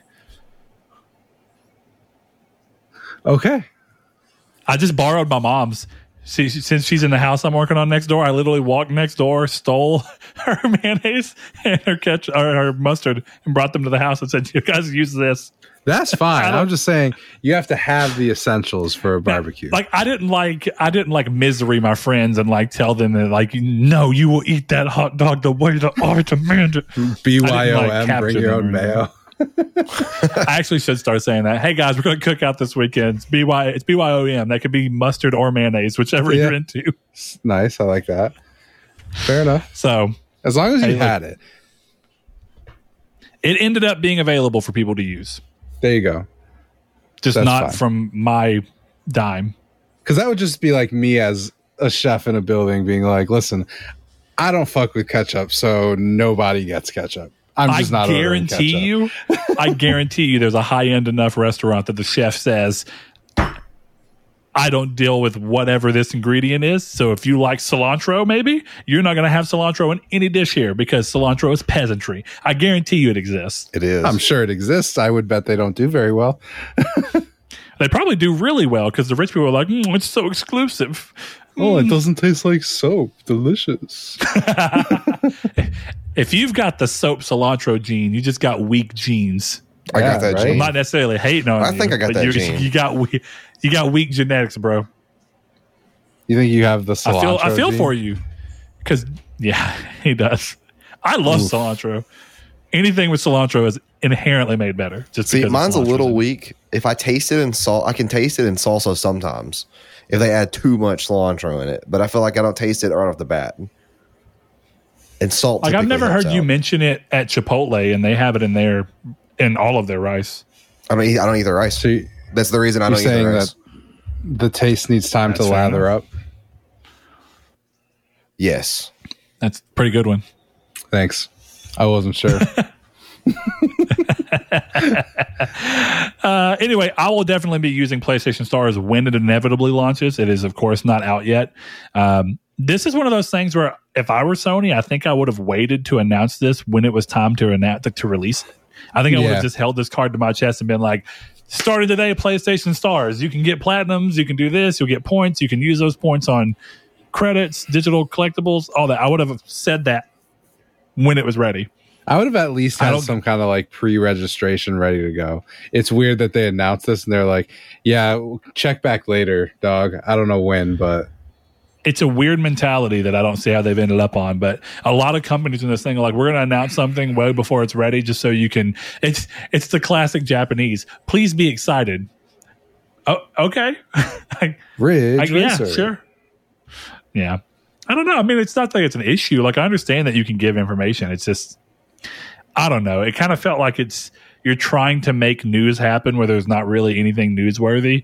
The newsworthy, I guess, is that it's happening, but you can't compare it to anything because it's not out. Uh, yeah. That's true. I think I would have done the same thing with PS Plus. I would have not talked about PS Plus at all, and then I've been like, starting today, PS Plus is three tiers. This is how it converts. These are the games that are available. I just think that a flash in the pan style announcement like that, where it's just like, bam, here we are, is a way more fun announcement. But I'm sure there's some kind of metrics and data that support that that's not the best way to go about doing it from a monetary or profiteering standpoint. But who knows? Uh, Saul, what are your thoughts on this? You gonna you think you're going to use it? I know a lot of people in our community that also operate on Xbox use the uh, Microsoft rewards in order to pay for things like Game Pass. So you think that'll be something up your alley? I'm not a big fan of homemade ketchup.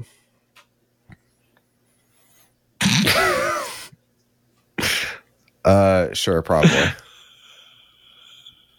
Hey, me either. Homemade ketchup is not good, or at least none of the ones I've had. Chris, next time you come down here, or I come up there, whichever happens first. Yeah. I guess you're gonna have to make me ketchup because you're gonna have to prove to me that homemade ketchup can be better than Heinz. And the problem here is that Heinz is basically the perfect ketchup. Uh, I I think I can handle that. I think I can I- make some I'm- ketchup. I'm willing to give you the opportunity. you know what? I'll make some ketchup and I'll just send it to you. do it. Send you a I jar. I will gladly. I will gladly do that. I will glad. I'll, I'll eat it. I'll put it on burger. I'll put it on all the things I put ketchup on, and let you know how it compares. Perfect. I'm gonna do it.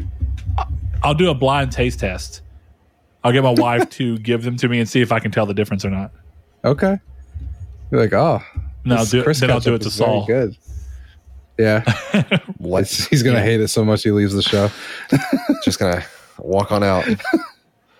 No two I weeks mean, notice. goodbye. I'll just That's quit. that's a risk we have to take. Fair enough. Uh, Chris, this seems right up your alley because Saul, I think this is the same thing basically. I I don't think that I'll go out of my way necessarily to do extra things that I wouldn't normally do to get points. Most likely, like I see some people do. Like, well, instead of using Google, I use Bing every now and then so I can get Microsoft rewards. Fuck Bing. I'm not going to use Bing for some more reward points. Not going to happen. But if I'm going to get points for platinum in games, which I already do, I'm down. That's just an extra, extra incentive to do something I'm already I already like to do. It may get me to platinum a game I may not have otherwise platinumed, but it's still in the purview of something I would do. So, Chris, where are you at on this? Is this kind of up your alley? You think you're going to go that extra mile to get the extra points? Uh, maybe I don't know. I I'm kind of at the point where I've realized like as much as I like platinums and they definitely are important to me, I don't tend to finish games I don't want to. So What's the like, last I'm not- you got? unpacking. The show? Unpacking. That's right. Yeah. Yeah. So yeah, I don't know. It's just not something like as much as I pretend like I go for every game I want. I I I play. I don't like with God of War. I'm like I don't want to get these Ravens, and I just never did it. You know. Yeah. But then you have examples like Cyberpunk where I spent an extra 60 hours with the game because the game itself broke. so it's I don't know if that's a, a testament to your hyper focused need to get to platinum or a testament to the game's ability to be fun enough to play again for you to do that. I'm going to go with uh, option B on that one. There, uh, Regis. Okay. All right. Gotcha. That's interesting. Well, I think that leads us uh, to the last uh, little section of the show. And I guess this will kind of be a mixture because I think this is a fun one to do. Um, Ryan and I were talking on uh, Twitter, and he was talking about how he feels like there are some games that are coming that he's just not that excited for. And we were talking about like what's the next big game. So uh, I mentioned something. He was talking about what am I what am I excited for? And God of War is like my next for sure play it day one. I guess The Last of Us remake is probably that, but it's a known quantity, so it's not as exciting. It's not the same level as like uh, God of War or Ragnarok, where it's something new. And he asked me like, "So that's your next anticipated game?" And I said, "Highly anticipated game, yeah, likely to be my uh, to be the next one that I make sure I make time for." And I, you know, I'm interested in Stray, and I think Stray looks really good, but it's not like I have to have. There's things like Greedfall 2 and Crisis Core Remastered and Final Fantasy 16 that are kind of far out in the purview. And those are like the games that I'm like, God, when those come, when that time comes, I will make time. That's an exciting moment. It's not a game that may fly by that I feel like I have to go back to later and catch after the uh, initial blast of it coming out. So I guess what I want to ask you guys is it's a quick and easy question. It'll be a quick and easy community's take as well. What are your next three games that you know you're without a doubt excited for to play game day one? And Saul kind of already answered that, so we know it's The Last of Us and then God of War. So what would be your third one if you had to kind of go off of what you know right now, Saul? Pokemon Scarlet. Okay. Yeah, good answer. Oh. Good answer.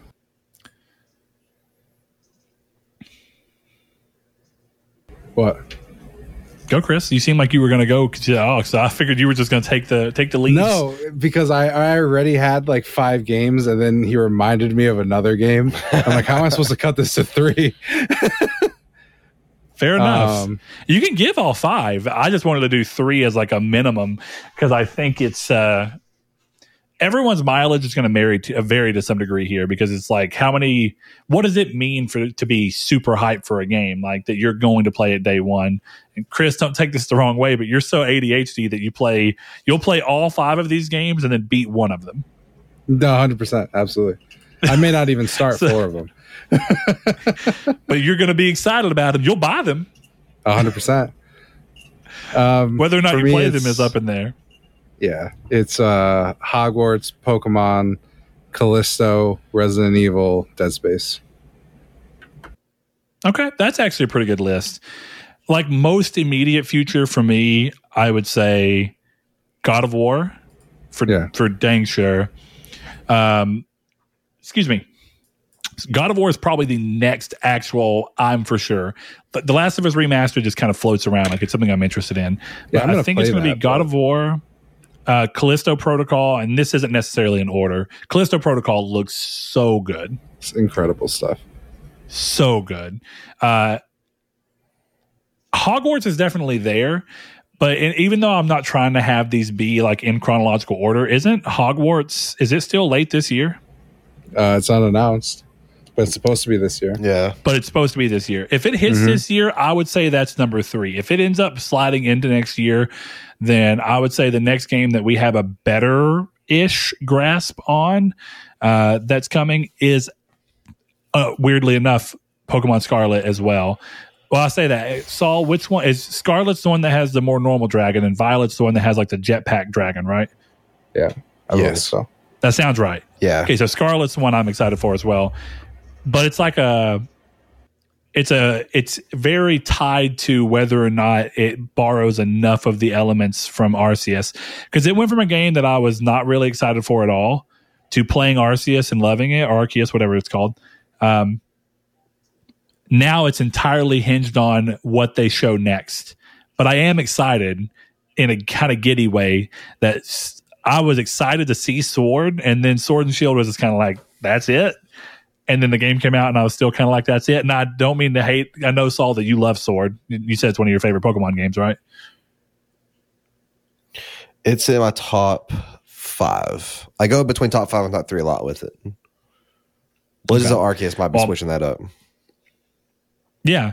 Well, Legends of Arceus has really moved up. I mean, it's probably ORAS, X and Y, and then Legends of Arceus. That's probably my three favorite right now. Um, my top three. I was surprised at how much I liked X and Y. It's such a good series, such a good era coming into. But uh, yeah, it's it's entirely hinged around that. But that's there. And if not, then uh, if if if it ends up being a game that I'm still going to buy it day one and make time for it. But if it ends up not scratching that itch, then at least I've got Dead Space remake, which is kind of weird, Chris, because you brought up Dead Space remake as well. I'm a little worried that the Callisto Protocol is going to somehow make Dead Space One not as lustrous. Like you're going to play it and it's going to be like, I don't even need to play Dead Space One remake. But uh, it's hard to think that way because like I know that I love Dead Space One and I know it's a great game. But what if you play the Callisto Protocol and it's just like, bro, this is what Dead Space could have been all along if EA just didn't fuck with them.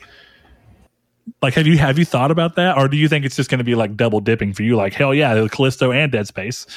It'll definitely be double dipping, but I think um, I've heard other people say this too. This isn't an original thought, but they're definitely really made sure to release Callisto before Dead Space came out. before So, Dead Space. I thought, Yeah. yeah, I noticed that too. Whenever it said it was hitting this year, I was like, that's probably a good thing because you run the lit risk of fatigue, and one's a known product and one's not.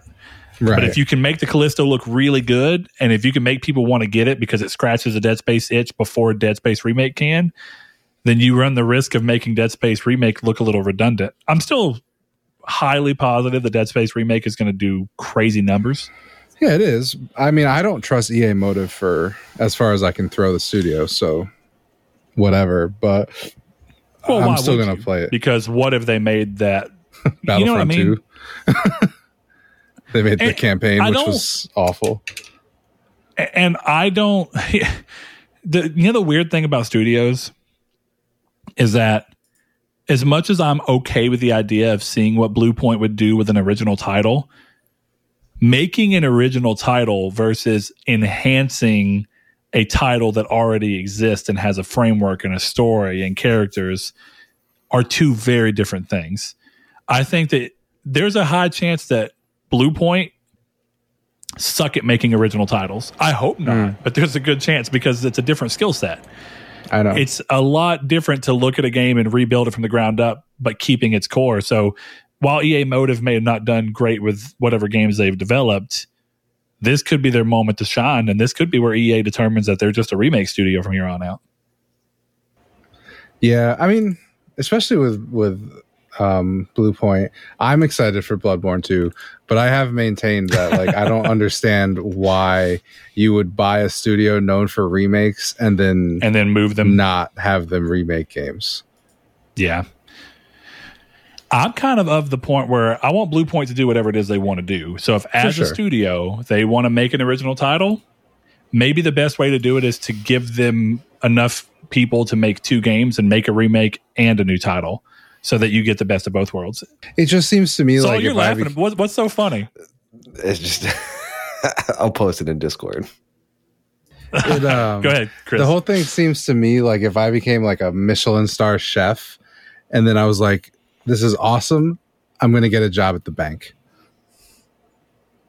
Like, I, I don't understand like w- why you would become the best at something and then be like, yeah, I'm just going to do something completely different. Happy for him. But at the same time, it's like you guys are the greatest uh, remake studio in the industry, probably and now you're shifting away from that. Fine, do what do whatever makes you happy, but Yeah, I think my current opinion, and that's why I think if if EA Motive can actually knock this out, I think every big publisher, clearly this is the case at uh, Rockstar and Take Two. Every big publisher needs one studio that is dedicated and good at making remakes to a high quality level. If we're at a point in the gaming industry where people are wanting remakes of games, every studio should have a team that can be dedicated to that so that you get a quality product. I think if Microsoft, uh, sorry, not Microsoft, if Take Two or Rock Rockstar at this case had that with the Grand Theft Auto trilogy, and they had a studio that was actually talented and given the budget to make this, that game would have turned out a lot different than what it came out as. And not saying that what it came out is the worst, but it is not what anybody expected from a quality standpoint from those games. That's just even people who like the the trilogy that released and have played it, I think would agree that they expected a higher quality than what was given. I would agree. So I think at that point, uh, kind of like what you talked about, Sony is brushed up against so many of them, but Bluepoint's clearly the cream of the crop. But the, the irony is that that other Ocean studio that remade MediEvil did a great job. They just remade a game with no changes that's really old and is doesn't do well in modern context. Uh, but part of me hopes that they actually hire the studio to do other remakes if that's within their purview because they did a good job. But if we could get EA having a dedicated team, then you can see other EA classics brought back, uh, definitely from studios that they have tight connections with. Why not have uh, BioWare remake, which you don't need to at this point, but before it was announced from Aspyr, um, why not have a studio and be like, hey, we're going to have the original classic uh, BioWare um, Knights of the Old Republic remade from EA because we we can make Star Wars games and we're just going to choose to make that game again.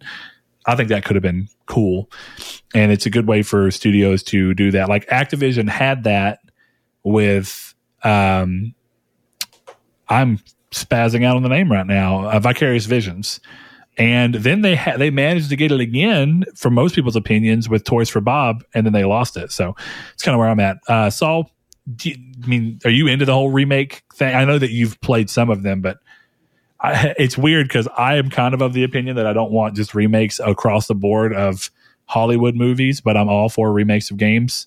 What are your thoughts on kind of the difference between that? Like, do you like remakes for games versus movies, or are you kind of into both of them? Uh, I'm kind of only into games. I don't really care for Hollywood remakes. As a matter of fact, off the top of my head, I can't think of one that I prefer better than the original Fair. for movies. I don't think I can either. I've, there's ones that are better than other ones. Like, Yeah. I don't know if you ever watched it, but the the Colin uh, Farrell uh, Total Recall remake No, I never watched was that. solid. I didn't hate it. Uh, I, yeah, it, I want to watch good that. enough movie. I don't want to watch RoboCop. RoboCop was remade in 2013. Oh, I forgot they remade RoboCop. I have a feeling it's not great. Ooh. We'll find out though. A lot of people think RoboCop. yeah. Anyway, like RoboCop is a like a is is meant to be kind of like a not satirical movie, but like a it's not a serious movie in a way. I mean, it has serious themes, I but it is. I agree with you. It's meant to be like a kind of surreal somewhat comedic movie to a degree. Yes. Yeah, it's supposed to be like a parody, but it's it's it's a, a, a deep parody. Yeah, and that's what I'm a little worried. I have a feeling that if they remade it, Sony for some reason was probably like, you know what people would love? A completely serious RoboCop. Actually, RoboCop, the original RoboCop, kind of reminds me of the boys I can kind of see with that. the way it tries to draw Over the top. Yeah, over the top. Like, yeah. pa- uh, pa- is parodic a word? I don't know what I mean. Par- I, I know what you're trying to say, like something that parodies. I don't know what the word for that would be. Parodical is the word. Satirical. That too, yeah, satirical. Well, satire definitely fits into the purview of uh of what parody is. It's more a real But- word than periodical, which is actually a real word but means something completely different. but yeah, I get what you're saying. It's it's acting in such a way that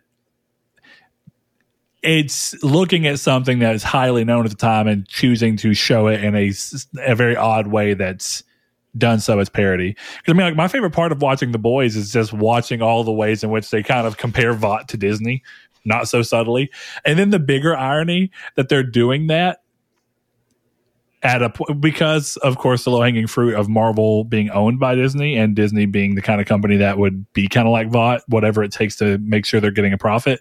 But th- my favorite part of the boys doing that is that deep down, I have a feeling they're aware that while they're making fun of Disney, that show is being produced and distributed by Amazon, one one of the absolute biggest companies in America. Um, They're um so I their cold open for Herogasm is still the f- funniest thing they've done in that show. So good. Yeah. so good. There's so many parts. I even love the way that they do descriptions for those episodes where it's like uh every description is like we invite you to a blah blah blah. It's like it's it's all it's exactly what you'd expect. It's like the outward projection of how they choose to market the episodes and show them a description sounds like a PR spin from Vought. And it's great. Yeah. Have you um my favorite part about their social media presence, have you looked at their like their Twitter accounts for like Vought and all that stuff? Oh, I haven't. I didn't know they had If- them, but I mean, I'm not go surprised. look- it fits Go look and then read the responses to the tweet. It's great because people act like they're in that world and it's awesome. They had one thing where it was like people were talking about a certain death and people were like, "Oh, we never saw a body. Like, where was the funeral? Like, all this kind of stuff." It was it was really cool to see like people like cosplaying as in they're in the world of the boys. Oh my god, it's always darkest before the dawn. Like it's just totally acting. Oh, this is funny. I love this. This is good. This is that kind of you know, Saul. We were talking about how every now and then entertainment gets into this thing where it kind of wants to do ARG. This is this is This is like, like- it. Yeah, it's like we're gonna make a product and then we're gonna add to the project product by having something you can experience in the real world that acts as though everything in the fake world is happening. I love that. That's cool. Um, so in this in this pic- picture, it's the ending of um, season three of The Boys. So I won't spoil that, but it is definitely a picture of like the the literal like final like few minutes of the show uh, that involves a crowd, and then um, someone says, "Well, I can't, I can't, I guess I can't say this without spoiling it." It's just, it's great. It's great. Someone, someone said something. They said, "BS, that's CGI," like as if they're in the world. Yeah. And then they said, "Who It's is so and so's mother?" And, it's, and then somebody said, "I bet it's Starlight." Hashtag drama. I love this so much. Yeah, this is good. Their descriptions Wow. are good too. It's like the one for episode two Homelander, America's greatest superhero, defending our shores from sea to shining sea. Today, America honors him on his birthday, and the Vought Shopping Network is celebrating by offering the exclusive Homelander limited birthday edition gold coin for only ninety nine ninety five plus tax and shipping while supplies last. Brother, this Vault, is my Vault favorite. commemorative gold coins, an investment that lasts a lifetime. This is my Incredible. favorite. Yeah, I loved reading those. Okay, hold on. I'm, I'm I have to edit that out. I was gonna say you absolutely have to edit that out. No, I have to edit that out. You oh no, So- are you joking? You Dude, spoiled that, that whole finale right there. oh, you're right. I guess I got too caught up in how hilarious this is. It is. I mean, hilarious. it You're right. Look, I'll bleep it out and then we'll talk about the fact that this show is so perfect at being. I know that we've got to this conversation randomly. I don't even care at this point. This show is so good at being social commentary in the way that I love about South Park, but South Park does it in a way that is clearly so stupid that there's like not even an ounce of realism to it. And this show chooses to do it in a way that's super on the nose, but it feels like it could. You, I feel like I could see this from a company. This exact kind of statement feels like something you'd expect to see from the PR of a company. So that's really funny. I love it. I- I can I can feel you there. Oh man, Vada Burger. Oh man, I, I that's good. Considering that we come from the home of Whataburger. you know what, Chris?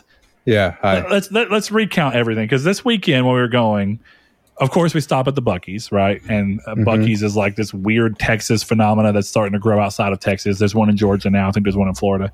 Uh, as of 2020 2021 one of those.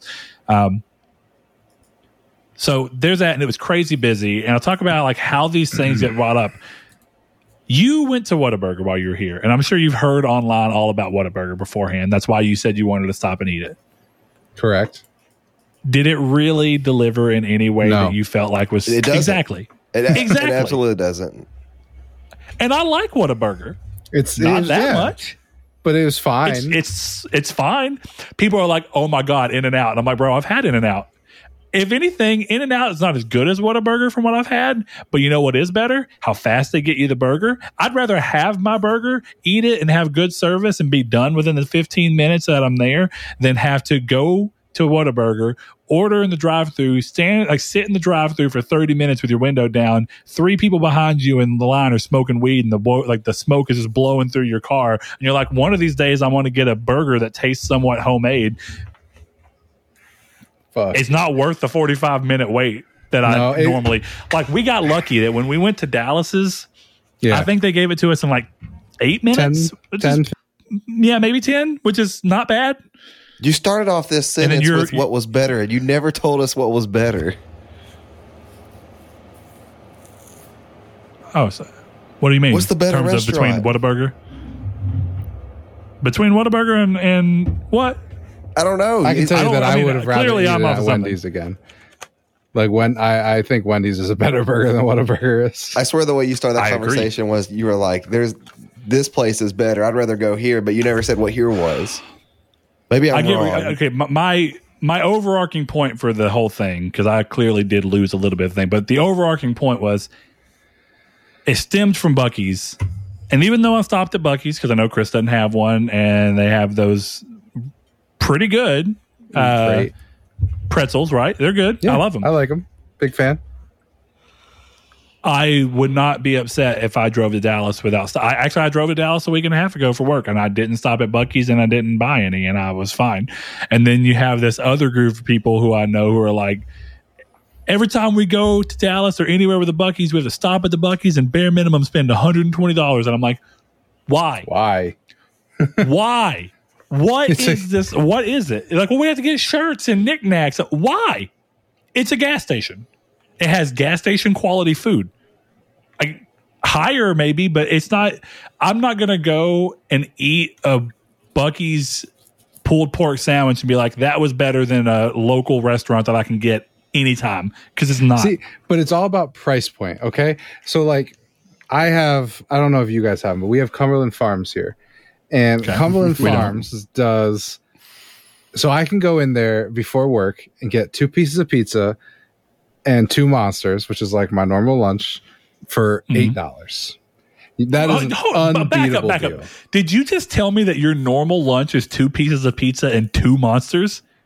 no judgment. Well, no, I have one monster and then I have another monster for the rest of the day. but I have two monsters every day of my life. I'm a I'm a chef, bro. That's like Chris, your heart is going to give out. See. Do you drink coffee? no, I don't. Well, then fuck you. But if people who drink coffee and talk shit on energy drinks, like my mom does this, she's like, "Oh, I hate that you drink those." I'm like, "Dog, I've seen you down six cups of coffee today. Leave me the fuck alone." Yeah, the only difference potentially is always dependent on how people drink their coffee, though, right?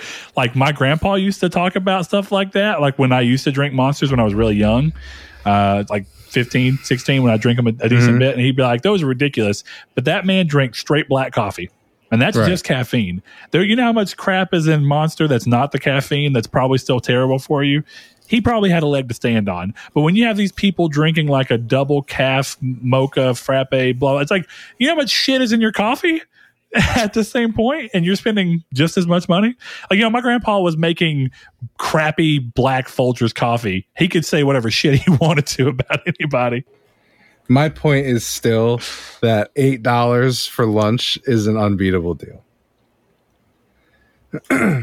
two pieces of banging pizza, two monsters, eight dollars. I'll tell you who has some Great banging lunch. pizza around here that I used to hate.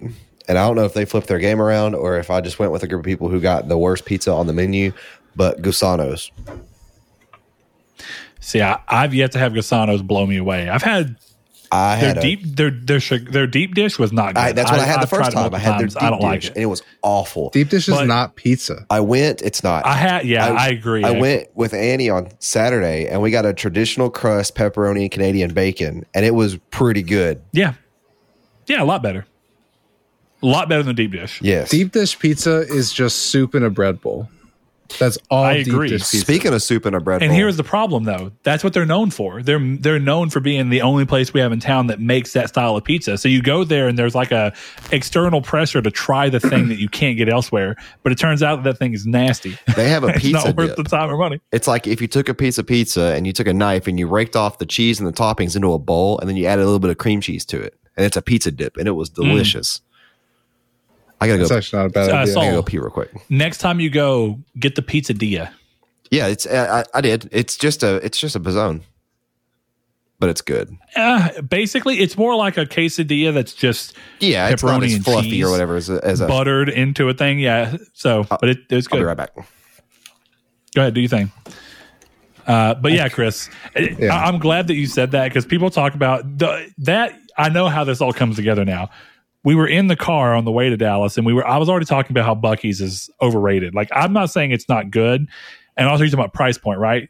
Those pretzels are four ninety nine a bag, five forty nine, something like that a bag. That's way too much money. They're good, and I have the disposable income, but that's expensive.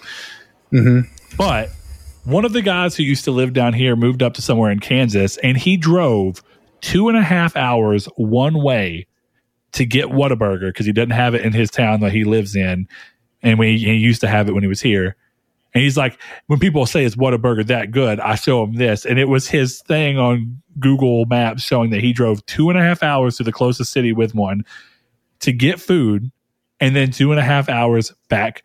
There is no way I'm driving. There is not a single restaurant I've ever eaten at that is worth five hours back to back just to go there. Like if I'm already going somewhere and I and there's a cheesecake factory, I'm like, bomb. I love Cheesecake Factory. We don't have one around here. I get to eat Cheesecake Factory while I'm already there. I'm not driving five hours for Cheesecake Factory. You could catch me driving two hours to go to like Frank Pepe's Pizza down here in New Haven, Back. but you could catch me doing that one time a year.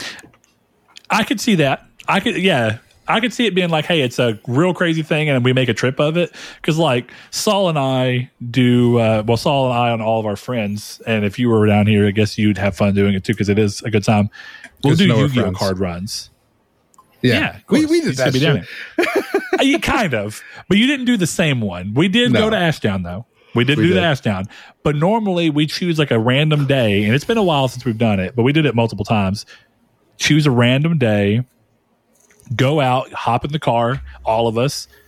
Start at one of the out of, out of town WalMarts, go to another out of town Walmart. These are all small towns, so they have a lot more Yu-Gi-Oh cards because less people in those areas play them, so their stock doesn't go out. And so sometimes they'll have old cards, and we'll go and have like a two-hour round trip going to all these round out of town things, and then we'll come back into town and eat lunch, and that's a whole day. But that's because it's like an event. So I guess if you're doing that, if you're like going to Whataburger is going to be an event, then maybe. But I don't know. It definitely, if you're doing it by yourself, that's just lonely. That's sad. If it's like you and four friends are like, you're going to make an event out of going and eating Whataburger because we haven't had it in four months, maybe, maybe. But Whataburger's not special enough. I'd go to a real restaurant at that point. Right. Like I'm not doing that. Like there's there's this gas station that's near my old therapist's house that has an incredible cheeseburger. And I don't know how to explain it because like it's not good. It's a Sonic cheeseburger. I think I know how to explain it. No, it I It is love Sonic only- cheeseburgers, but for all the wrong reasons. yeah. I haven't had Sonic in a long time. But no, it's not it's just dry bread, cheese, meat, and salt and pepper. And it is awesome. I love that burger. And every once in a while I drive the 15 minutes over there and the whole time it feels pathetic. so I could not imagine driving 2 hours to get you know Buc-ee's. 15 And I minutes, like 30. Look, a 30 minute round trip, I can understand. I can understand that.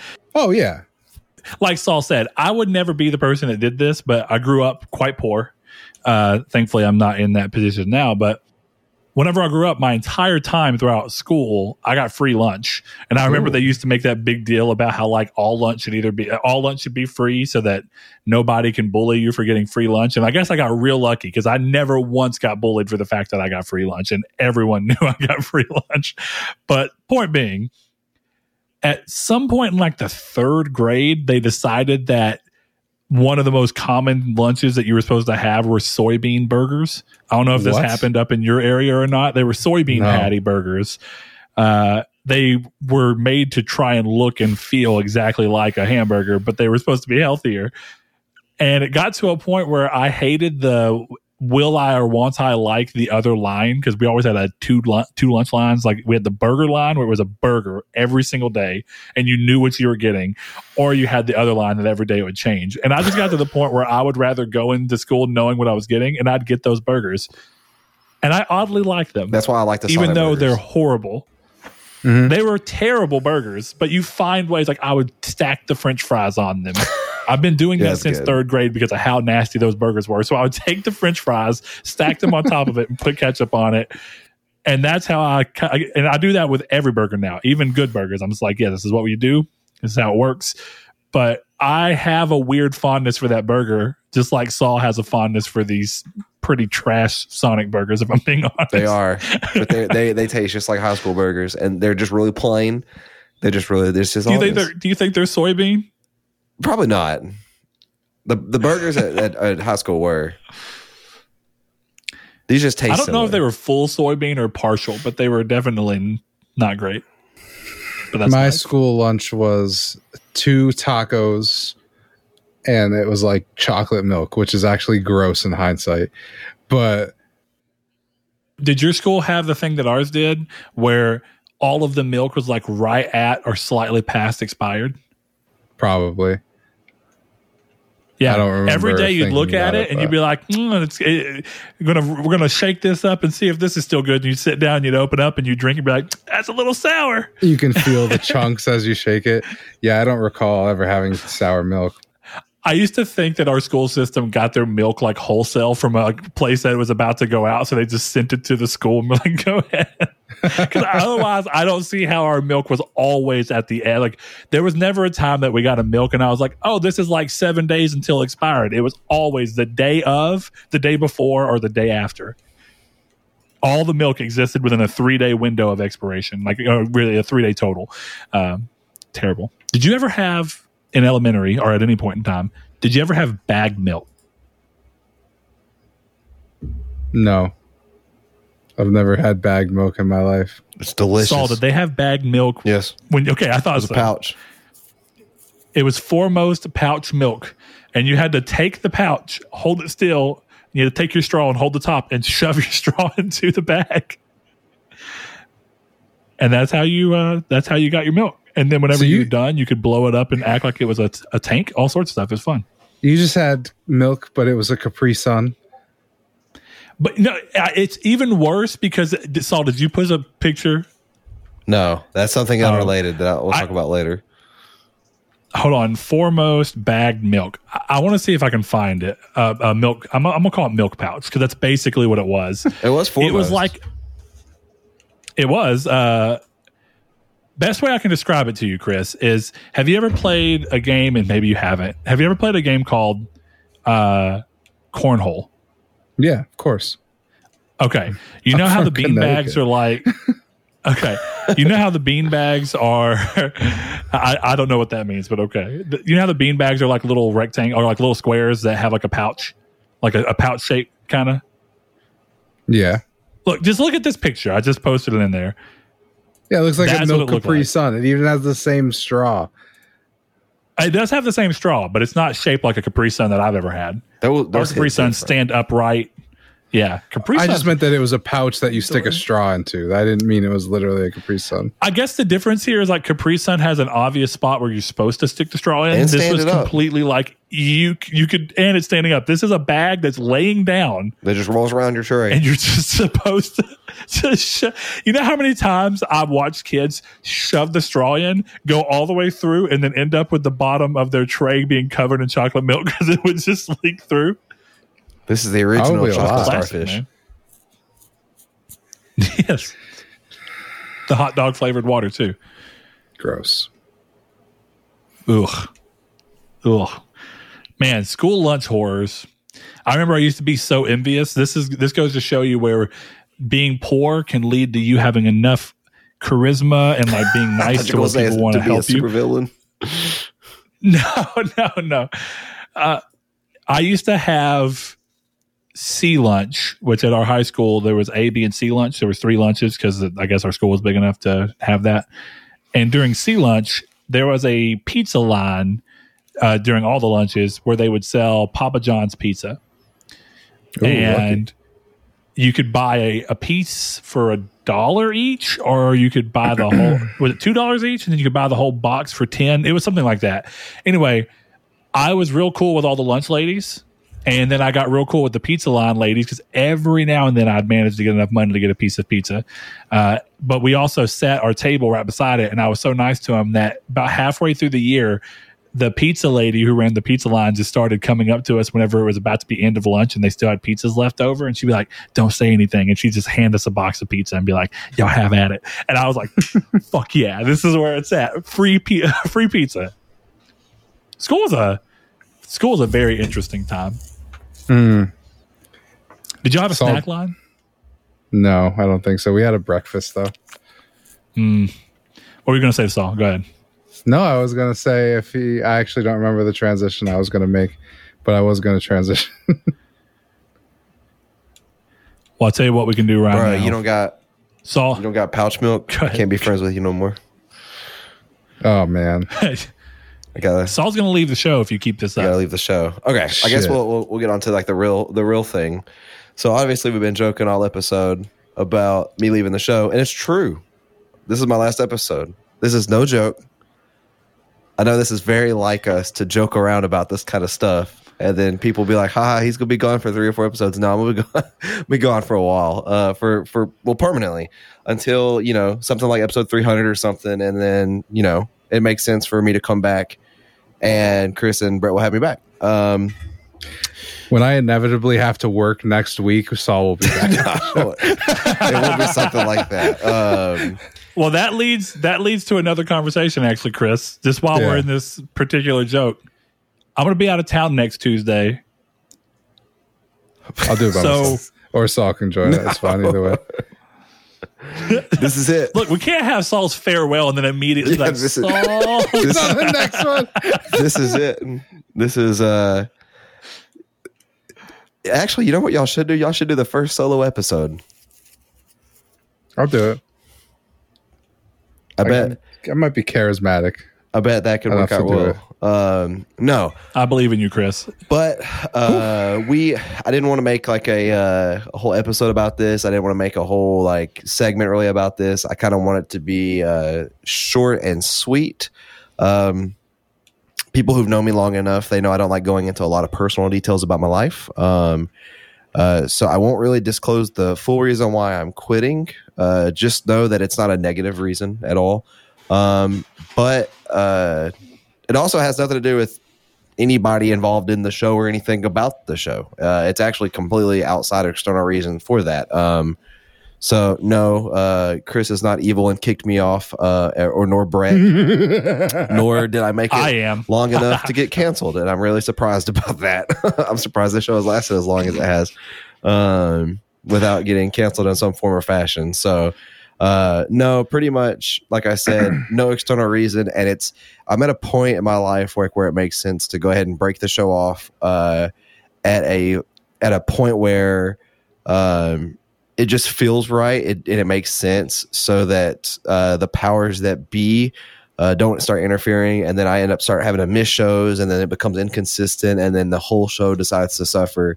Uh, so it's kind of something i had to think about and then i talked to brett about and then talked to chris about the same day right before we started recording and it just it feels right um, so yes it's been a wonderful five years uh, with the show it's been a great experience I'm really surprised that uh, you know we kind of lasted this long.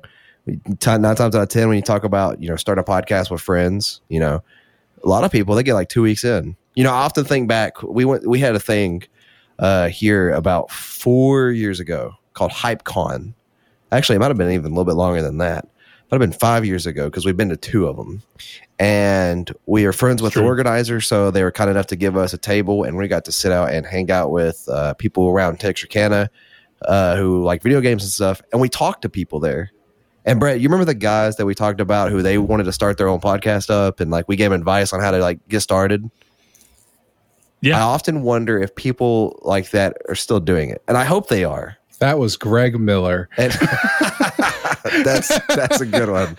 Uh, but Feel old now? but I often I often wonder if like people like that they're still doing it, and you know I I think that uh, if it wasn't for the amount of people that we uh, that we kind of came across uh, along the journey, I told Brett when we when we I remember the day me and Brett talked about this. It was the day that uh, Colin Moriarty got kicked off of uh, I Love You XOXO or whatever, or well, got kicked off of no, got kicked off of uh, It's Kind of Funny, and we talked about how like there was going to be an absence of PlayStation podcast, and we had always talked, we had literally talked about this kind of stuff in the past, and it went from like sitting on Brett's front steps on like a Tuesday to like Saturday having a test episode to the next weekend having the very first episode that you guys can find on YouTube. That you that literally the first episode of the podcast.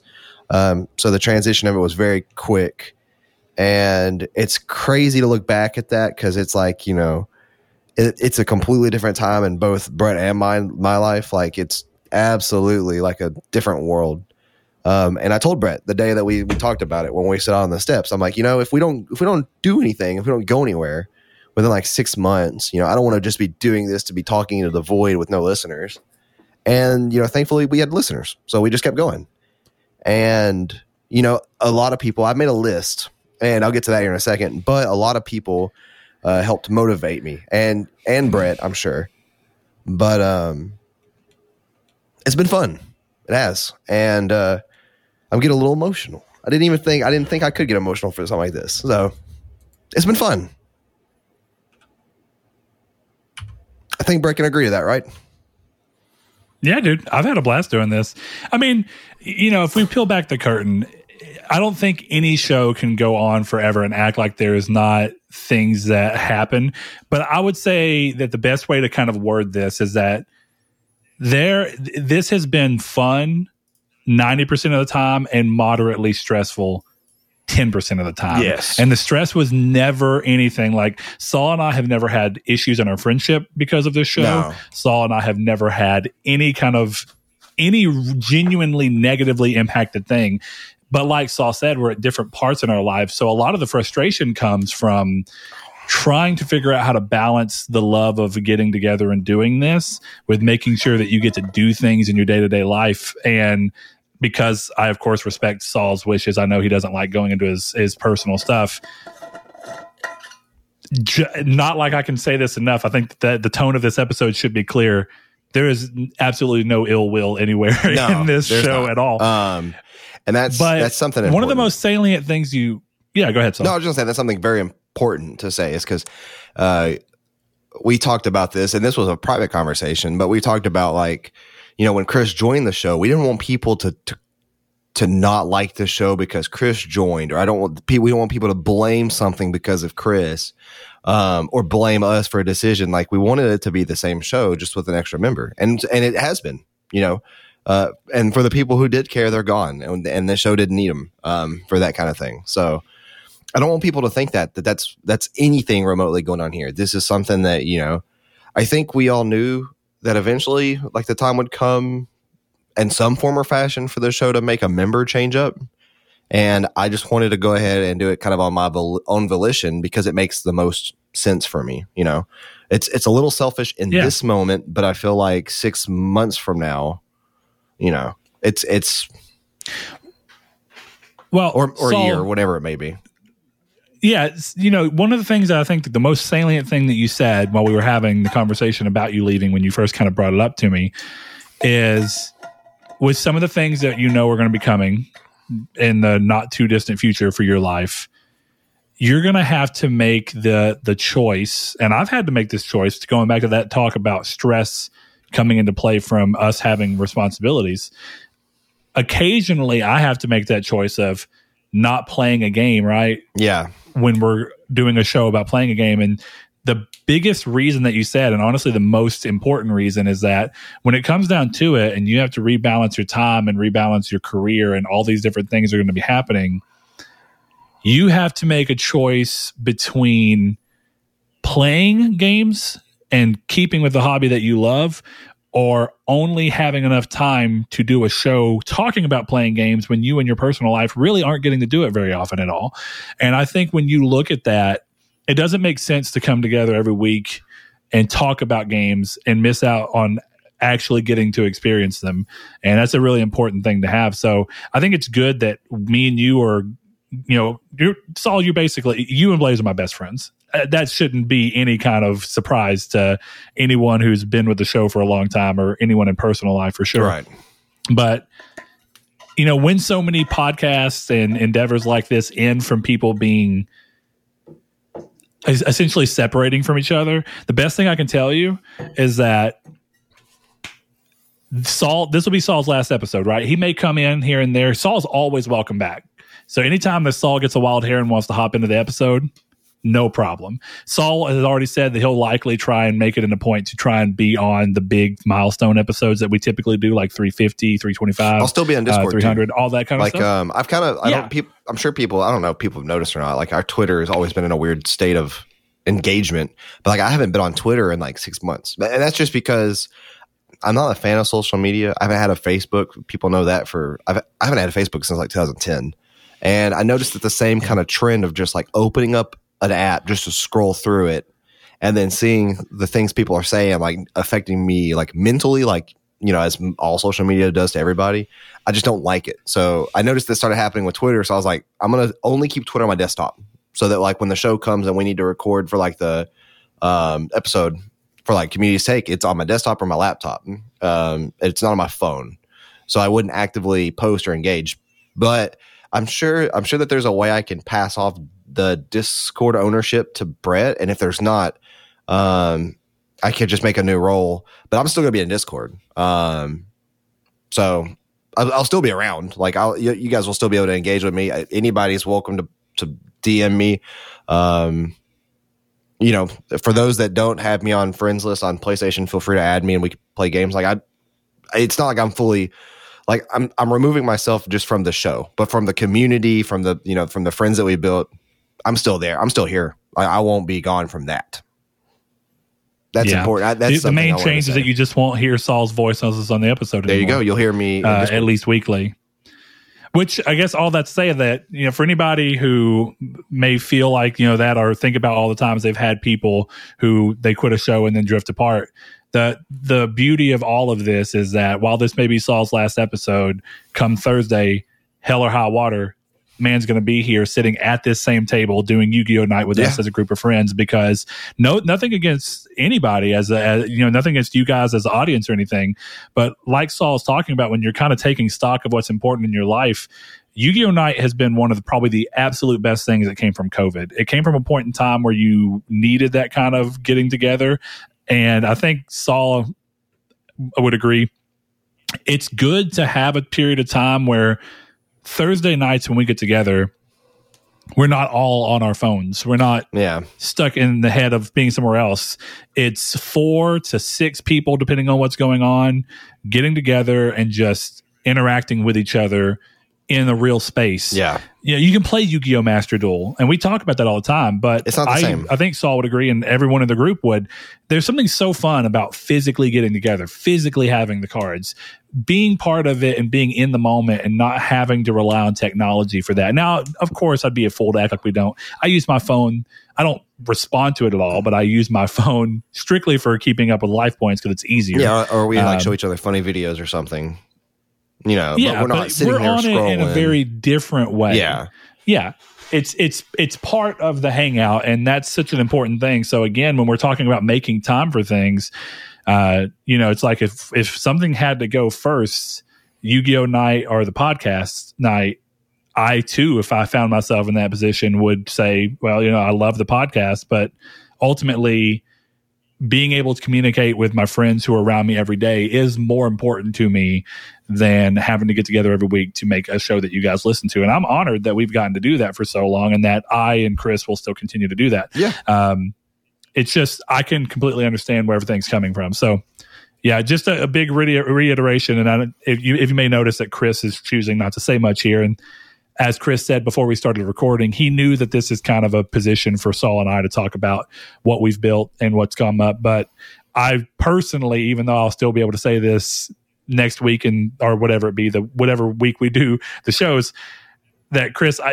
you you've been an invaluable addition to the show. Yep. I enjoy doing the show with you so much, and I'm glad that you've been able to come in, be in the show for as long as you have, so that when Saul makes a decision like this, you're already a natural part of the show. Yes. We don't have to worry about the show feeling like it's having to stumble to find its feet again because we already have you know, when when Saul misses an episode, the show doesn't fall apart. When you miss an episode, the show doesn't fall apart. And I think that that's proof that the show works with Mhm. all of us, but it also works when one link is removed. And that means that the show has its own footing, and that's a good thing. So I'm glad you're here. I know that you've been being quiet, but I speak for Saul very likely when I say that we appreciate it. Yeah. you. Thank you, Chris. Well, thank you. I appreciate that. It's nice to be on the show. Well, and see, that's the thing is, to, and to be to be open, like what we were talking about a second ago, is like I don't want, you know, anybody to think that anything has to do with anything involving uh, Brett or Chris because it doesn't. It's just it's it's uh, it has to do with the, my like my free time, and you know, like Brett said earlier, what's the point of being on a gaming podcast if you don't have a whole lot of time to game? And like when you break down my week, it's like well, Monday. Monday, I typically just relax after a Monday of work. Then Tuesday's rec- podcast recording day. Wednesday is typically a night that I spend with my wife and watch a movie or something. Thursday is Yu Gi Oh night. Friday is date night. Saturday is friend night. Sunday is chore day.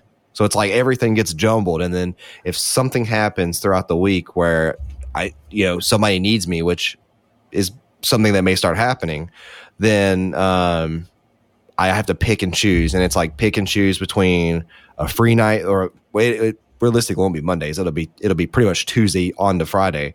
But it's like pick between date night, pick between or or just spend time with my wife, or it's playing video games, or the podcast, or Yu Gi Oh night, and it's kind of like you, you got. I have priorities, and if I took away game night, well, I mean, then then I really don't have anything to talk about on a gaming podcast, and then uh, you talk take away Yu Gi Oh night, and then that's just well, for whatever reason, I seem like I'm the glue to Yu Gi Oh night. Like if I'm not there, everybody just doesn't show up. so I don't know why that is, but I think Brett, didn't you say the last time that I missed Yu Gi Oh night, nobody came? That sounds about right. Yeah, so I don't know. Which I mean, it's been a busy period for It everyone. has but been, yeah, yeah. You're, you're, but even if it's just a joke, it's kind of halfway true. Somehow, some way, if you're not there, it seems to fall apart a little bit quicker. So that's, and I don't like But- that to happen. And of course, spending time with my wife, that's non negotiable. So, uh, unfortunately, the, Yeah. the cookie crumbles in just the way that it crumbled. And, um, yeah, it's been it's been fun. Thank everybody for five years. Uh, I have a couple people to thank and or thank, and then um, I'll let Brett do the Patreon thing. Uh, just know that like this list of people, I didn't. This is anytime I make a list like this, it comes straight from the heart. I try not to think about it super long. I try to think of the names as they come up and then add them. Uh, and unfortunately, like by nature of just being, you know, quick and snappy with it, I'm gonna forget people. There's nobody that I've ever interacted with that doesn't matter. That didn't help contribute to motivation, whatever it is. So I just want everybody to know that, like right up and there. Like if if you're not on this list, it's a short list. And I think everybody knows that this list of people, just how short it is, it's like 10 names. They know that that's not just the people that have impacted me. So, uh, once again, uh, if you guys want to play video games or something, hit me up on PlayStation, uh, Meteoric Demise. We typically put that in the description we used to, uh, and Discord. It still is. I'll- You'll stay there in perpetuity. Don't worry about it. I'll stay. I'll I'll be in Discord. So uh, I'm I'm still here to some degree. I'm not you know fully gone, but Saul will now become. He'll join No. Blake as uh, the ghost of Saul. I'll. Uh, We have a cadre of ghouls We, for the uh, podcast. there needs to be an upper echelon of that. But um, once again, Uh, thank yeah. everybody and Phantom of Saul. and uh, thank uh, these specific people. Thank you, Ryan Jones, uh, Admiral Austin, aka Jonathan or John. Uh, my name is Dan, Kiki, and Vince. Uh, Randy H, aka RJ Loki, Josh Shoop, Liam, Sean One Neo, No Fate, Sean Sanderud, Shadowist, Gideon of Vita Island, Kyle Grimm, and Sergeant Mhm. Stan. You guys have made it all worth it. So thank you all, and uh, thank you YouTube for the fun times. Yep. Thank Thanks, you. man. And to end this uh, very interesting note of an episode, uh, we're going to go like to ahead support our and wrap up. now, to end this episode, money, Give please. us the money, or give them the money. Yeah, yeah. See, Saul can now be our outside support. That's the whole ploy. Saul's quitting the podcast so he can say, "Listen, I just think that you should be a patron." It's like He- Manscaped. we don't tell you that he's getting a cut on the It's side. like Manscaped. I bought my own thing for Manscaped. To be honest, I'll be a Patreon now. To be honest, Hmm. All right, guys. Well, of course, if you again, if this is your first episode, then wow, what an Yeah, episode to come go- into go this is not how it usually goes. Uh, but hey, if you've made it here and you're there, then interesting. Welcome. Uh, but shout out to every single one of you. If you want to be part of the community and you've been around for a little bit and you just haven't taken the plunge, we urge you to take the plunge. Go to Twitter at Triangle SQRD. Don't be unhealthy with your Twitter usage, but you can hit us up and interact with us. You can go to the Discord, always linked in the description. That's a good way to catch us all because it's a. I consider Discord to be the la- the least invasive version of social media, and, and I really like that. It's just like a big chat room hangout, and I personally find that easier to digest than trying to jump into a day of Twitter and, a little and Facebook. chaotic, but it's fun. Or you can find us. Yeah, or you can find us on Facebook in the group Triangle Squared, a PlayStation podcast, where you can be part of the community stake, talking about the podcast, offering us up suggested topics that can become community takes uh, by nature of how we do those. And remember that the community stake for this week is your three next most anticipated games. Uh, so without further ado, Wait one second. for all of you people who I just I just now remembered one more name. And if I did this, if I did this every ten seconds, it's gonna get the list is gonna get long again. He's no longer a part of our community, and I don't know why. But Richard, aka uh, uh, Neon Xeon, yeah, he he was a big Yeah. part of our community for a while, and then all of a sudden he's He gone. Uh, him, great. He, you know, the interactions we had with him are hilarious. Uh, he, well, just a just a good human being. So I had to throw that out there. I, he fueled he fueled a bunch of fun. yeah, you said in the you show. said something to me that reminded me of the the live stream or the the the contest, and that was that was because him. Yeah. So if you if you, everybody wants to go back Yeah. and watch that contest thing we did, he was the one that contributed the prize. So thank you, Richard. Yeah. Thank you, thank you. yeah, thank big you, shout out to. Richard. Really, thank you. Yeah. But if you want to join all the people who help make this show possible from a monetary standpoint, which we are really grateful for, uh, then you can head over to patreon.com slash nartech and give as little as a dollar per month. It's a huge help to us. Uh, and you can be among the listed people like Mr. AKA Sean here, our newest patron. We also have Awesome Dave 1337, Aztec King, Lechion 69, the Lord Corgi, Salvador Garcia, Hammond Egger, Bailey Robertson, Rob Wartpoint, Mark Schutz, Cypher Primus, Kyle Grimm, Rude Days 93, Joshua Lago, Kevin Bacon Bits, Danny Villalobos, Jehudi MD, No Fate, Josh Ayers, Derek Porter, Constantly Kenny, Matthew Green, Sean Sanderud, Steven Salazar, Shadowist, and of course, my name is Dan. Thanks to each and every one of you. And we'll be back next week or possibly next week with 271. Chris and I will talk that out. Thanks, guys. We'll see y'all later. Thank you.